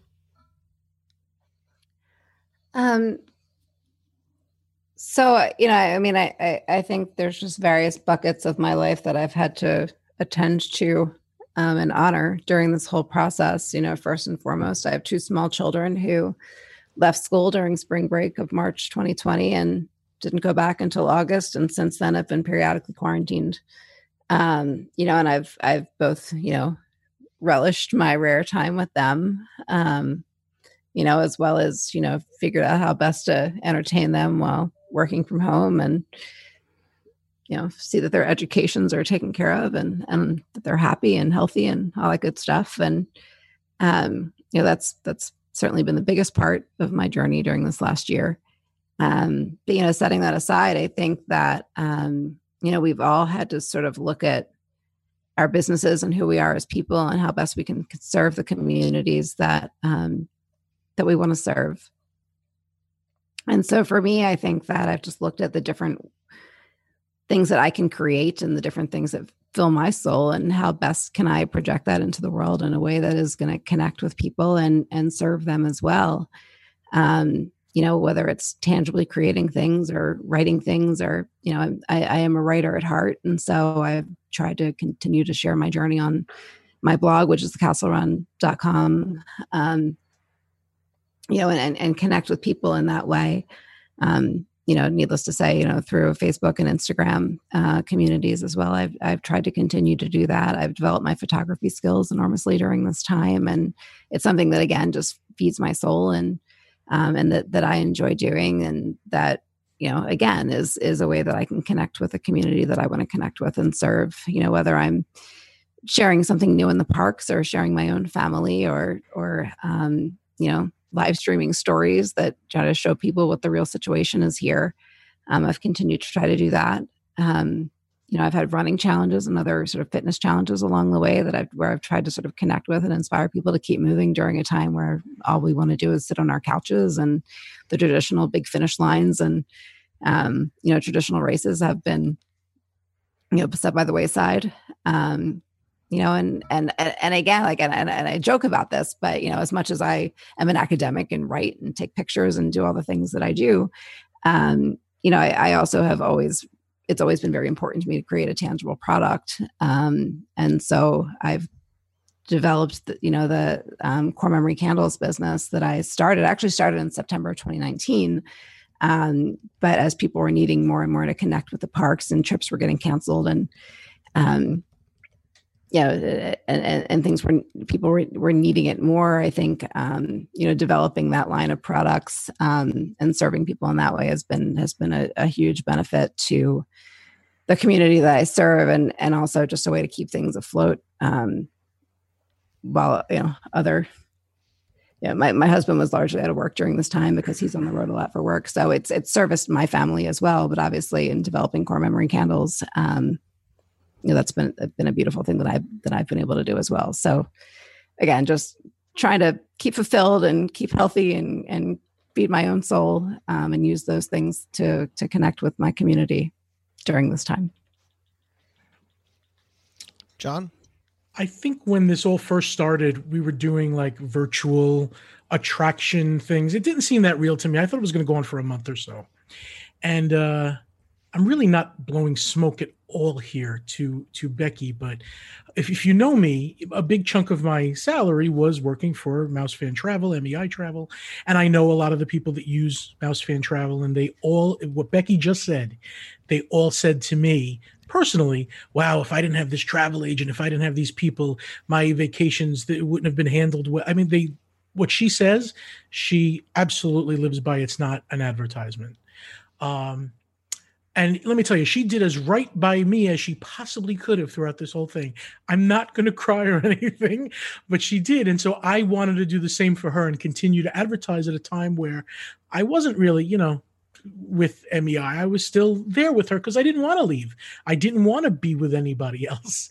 So I, I'm glad that things are a little bit better now, but I'm just, uh, in any event, she's what she says is all real. Uh, and I had to find out different ways, like just like you know, again, I'm not special with this. We all did this, but Lisa did, uh, you know, the core memory candles. I started to do embroidery. I don't know why. I just got an embroidery machine. I started to do Disney inspired images because you can't really do copyright ones. But there, you know, there's only so many things you can do with three circles. But I tried to be creative, and uh, that worked out uh, through Becky's pushing. I put out a website that didn't just go to a YouTube channel, so it gave me a, a venue to sell things.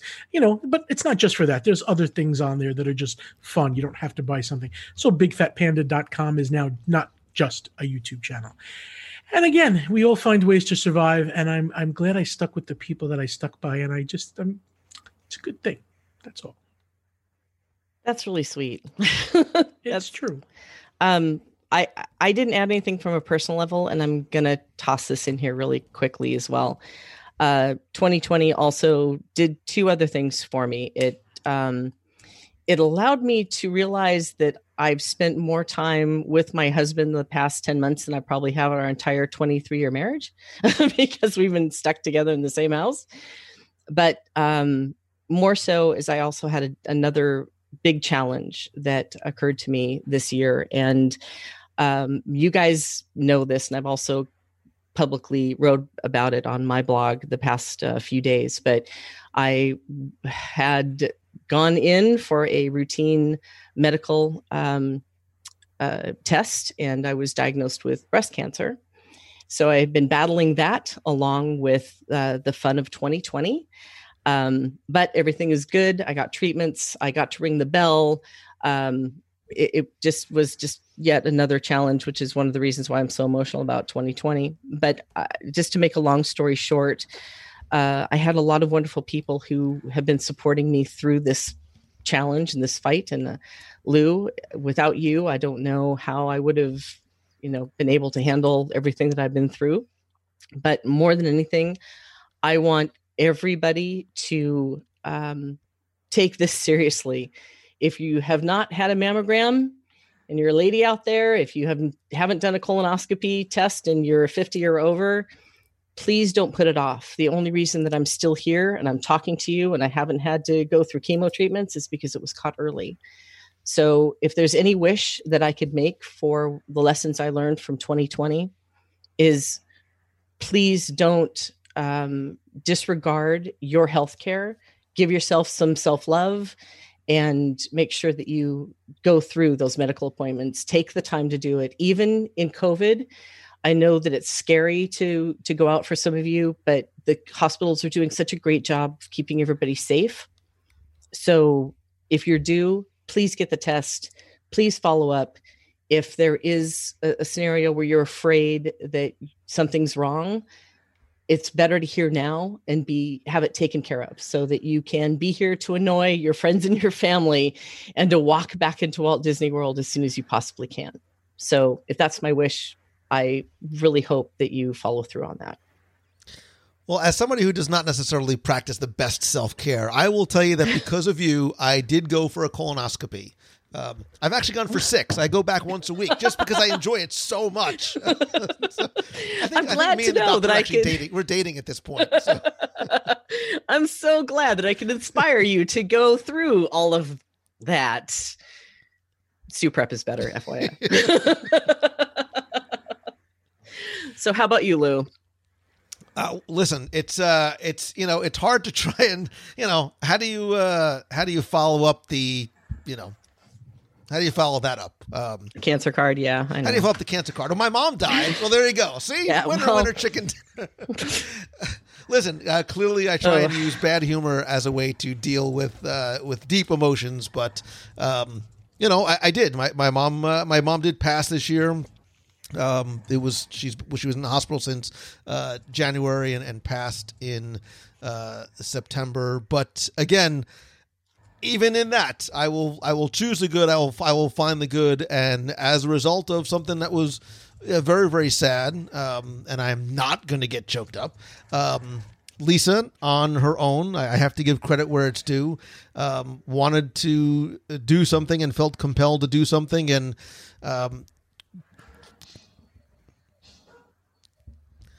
she started this this cause to raise money for Make a Wish because she knows how important it is to me and to my family, and um, you know, at at, at starting this rallying cry with you and the community raised more than $60,000 in a very short period of time for Make a Wish. Uh, if you watched the surprise live broadcast on, I don't remember when it was, sometime in Oc- October, uh, It was just September 23rd. Wow. Yeah, when you just showed up at my house and uh, opened up the door in the midst of a live broadcast, um, the fear of God was put in me. And then, uh, again, this overwhelming outpouring of emotion and support from you. And look, it's about making a difference in people's lives. That That's six wishes uh, for children with life threatening illnesses and their family to go to Walt Disney World. So uh, I will forever be grateful uh, to you individually and, and each of you individually and collectively for doing that. Um, I, I am, you know, I said it before. I, I miss the events, not because of the events. I, I miss the hugs. I miss all of um, the the the. the the personal interactions with people um, that I, I look forward to, and uh, I am not going to take this time to try and self promote anything um, because I, I want the focus to be on you guys. Um, my only hope, my only takeaway, if I had to sort of um, summarize it as, as quickly as I possibly can, is is that I hope that the show has brought you a little bit of a um, a mental and emotional respite. It has been a positive influence. I I hope that you stay positive and test negative um, as we move forward. And um, as a wise man said, to keep moving forward.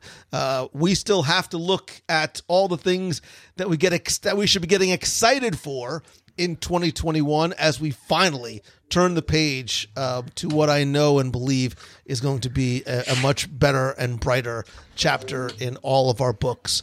Um, I could not do this without you. You are literally the other half of my equation. And Becky and Lisa and John, your friendship means more to me than I will ever tell you, like outwardly, like, you know, to you in person. But uh, I thank you and I love you and I appreciate you, as well as you, my friend who is sitting here. Um, this show could not happen without you. And it has been a, a, a remarkable year. Um, just from a WDW radio perspective, uh, we've had some great times, some great memories, uh, a lot of fun shows and, and opportunities. Um, and I hope that they've brought you as much joy as they have brought me. So, um, 2020, see ya. Uh, and uh, and as a uh, as a wise man in the Space Mountain queue once said, "Here's to the future and you." So, guys, thank you so much. Thank you, Lou. Thanks, Lou. Thanks for having us.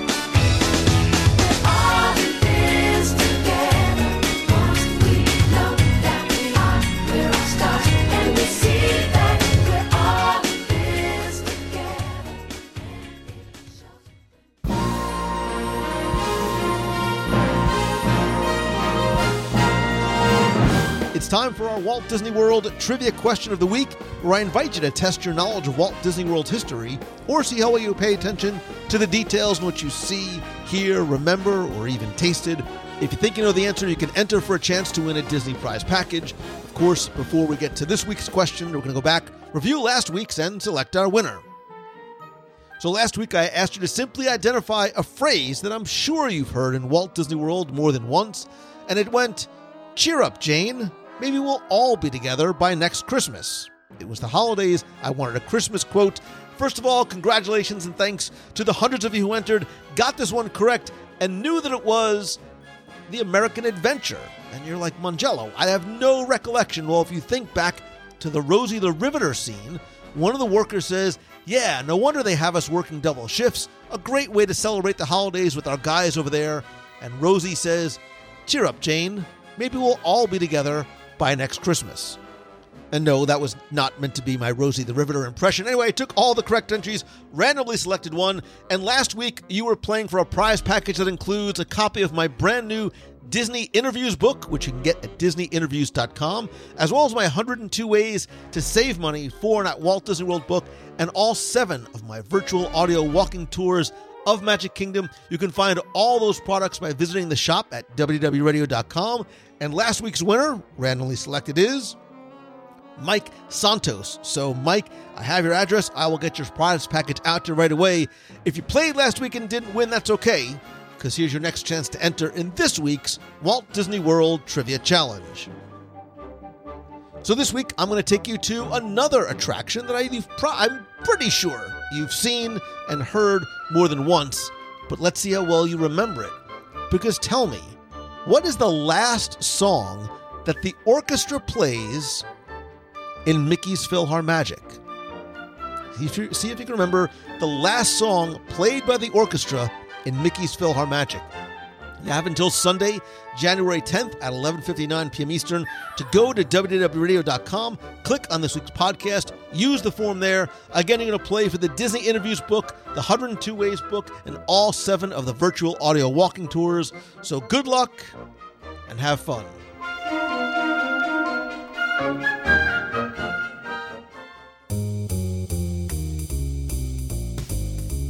That's going to do it for this week's show. Thank you so very much for taking the time to tune in this and every week. I hope you had fun, maybe learned something new, and that the show brought a little bit of Disney happiness and magic to your day and week. Your question of the week this week is to tell me what is your best moment from 2020? I know it's been hard. I know it's been crazy and strange and all of those things, but I, there has to be one moment that you can look back on and and take away as your best. Share it with me and the other members of the WDW Radio community by going to our Facebook page at WDWRadio.com slash clubhouse. There, you can not only discuss this week's show, but really be part of the community and conversation. It's fun, family friendly, of course, free. And I'd love for you to join us there. Talk about anything that you like in the Disney, Marvel, and Star Wars universe. We can also connect on other places on social. I am at Lou Mongello on Instagram, Twitter, LinkedIn, Facebook, and Pinterest. Also, be sure to like the WDW Radio page at facebook.com slash Radio and check out the blog at WDWRadio.com. Call the voicemail at 407 900 9391. That's 407 900 WDW1 with a question, a comment, or just a hello from the parks. And you can email me, lou at WDWRadio.com, if you have a question you'd like me to answer on the air. In addition to the podcast, please join us every Wednesday night at 7:30 p.m. Eastern at WDWRadioLIVE.com. That's our live weekly broadcast on Facebook where you are part of the show. We talk not just about this week's podcast, but what's going on in the Disney world, as well as I share my top five live. I take your live calls and more. Again, it's every Wednesday, 7:30 at WDWRadioLIVE.com. This week, I'm going to share my top five podcasts of 2020 based on some of your input as well. I'm continuing to share more of my personal collection on eBay. If you go to WDWRadio.com slash eBay, 10 new auctions begin and end every Sunday night at 9 p.m. Eastern. Most start at $1, no reserve. I'm sharing items from my personal collection from Disney, Marvel, Star Wars, including some unopened mint on card action figures from Empire Strikes Back and lots more. Again, just visit WDWRadio.com slash eBay. WDW Radio has always been by, for, with, and really about you. And the show couldn't happen without your love, support, friendship, and help. I want to thank some of the new and longtime members of the WDW Radio Nation family. If you want to find out how you can help the show and get exclusive rewards every month, including some new rewards coming very, very soon, and help our Dream Team project to benefit the Make a Wish Foundation of America, you can go to www.radionation.com. I want to thank some of the new and longtime members, including Stanzi Coate, Valerie Seidel, Pete, just Pete, Jenny Taylor, Martin G, and Emily Laurent.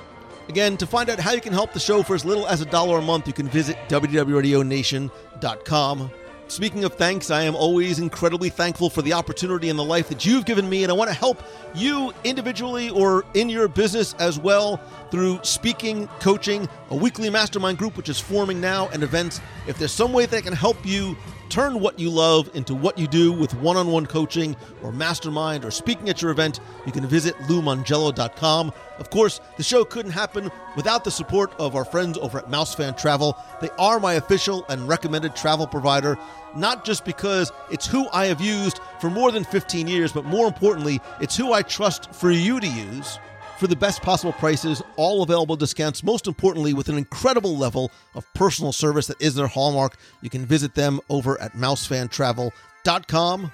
And finally, my friend, and you are my friend, whether we have met yet or not, all I ask is that if you like the show, and I hope that you do, please help spread the word. It is the best way that you can help by telling a friend tweeting out that you're listening, sharing a link to this or your favorite episode on Facebook, and if you can, take just a couple of seconds to rate and review the show over on Apple Podcasts. It's incredibly helpful. Just go to WDWRadio.com slash review. It'll give you a link and instructions on how and where to do it. I want to thank some recent reviewers, including Amanda Boardwan, who says it's the best podcast out there.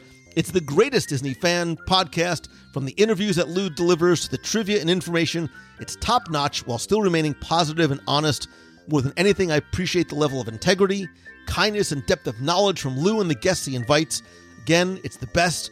I have to sh- say, though, I'm ashamed, don't be ashamed, Amanda, on how long it's taken me to write this review because I've mentioned the podcast to so many people in person as my absolute favorite. I'm here now, though, however late to stay. Amanda, thank you. I appreciate that. And Adam S54 says, S54 says, don't deprive yourself. Listen, I'm not going to get into all the ways the podcast has changed my life for the better. It really has, and there are many. Thank you, Lou, for more than you'll ever know. Wow, Adam, thank you. But I will say this if you're reading this, just give it a listen. If you've made it as far as searching for Disney podcasts, you already understand the joy Disney brings and want it to grow in you. Mission accomplished. If Disney himself became Uncle Walt for television generation through his programs, consider Mongello as the Uncle Lou for the podcast generation. Obviously, this is the first time I read any of these when I'm actually sharing them here. The passion he has for the subject is obvious, and the joy he and the Lou players bring to the table is infectious, and the kindness and positivity inside of Lou in every episode of the show is precisely what the world needs right now. Amen, brother. If you're reading this, you already love Disney. When you listen to the show, you'll love the world itself even more. Stop what you're doing, sit back, relax, and enjoy the show. Adam and Amanda, I cannot thank you enough. Again, just visit www.com slash review or just go ahead and rate and review in Apple Podcasts. Finally, most importantly, I hope that as we have turned the page to the new year, I hope that this show and this community that you have built and helped create continues to make your day, your week, and yeah, really your life happier. It inspires you to be better. And I hope that you do choose the good and, and look for and find the good in everything you do and everything you encounter. I promise you that if you change the way you approach things, if you if you change your mindset and have a positive outlook, it will change your life for the better. Thank you, thank you, thank you for this past year, for the past 16 plus years, and for everything that is to come in the future. I love and appreciate you. So until next time, see ya. Hi, Lou. This is Sally from Valley, Alabama, and Molly, my daughter Molly, and I just had the most wonderful breakfast at Kona Cafe. And the whole time I was eating my Tonga toast, uh, I was thinking about uh, sound bites from your wonderful dining review that you did back on show number 576. So this is just a hello from Kona Cafe. Thank you for everything you do. Hey, Lou. It's Christine Morrison from Flourtown, Pennsylvania. We got a big snowstorm last night, and I just wanted to uh, correct something that I said earlier. Has nothing to do with the snow. Anyway, I said that the Facebook page was Ear for You, and that's not right. It's Ear for Each Other. So that's the cast member Facebook page. If anybody wants to go on and order anything from anybody, if you're looking for anything, you'll find it on Ear for Each Other, not Ear for You. So sorry I didn't have my information correct. Anyway, we're enjoying the snow and I know it's nice and warm in Florida. I will be there in 20 days. What? Yes, I said it. 20 days. I'll be there. And I will say that Lou sent me to the boathouse. Have a great weekend, everybody. It's Friday night. And enjoy. Take care. Bye.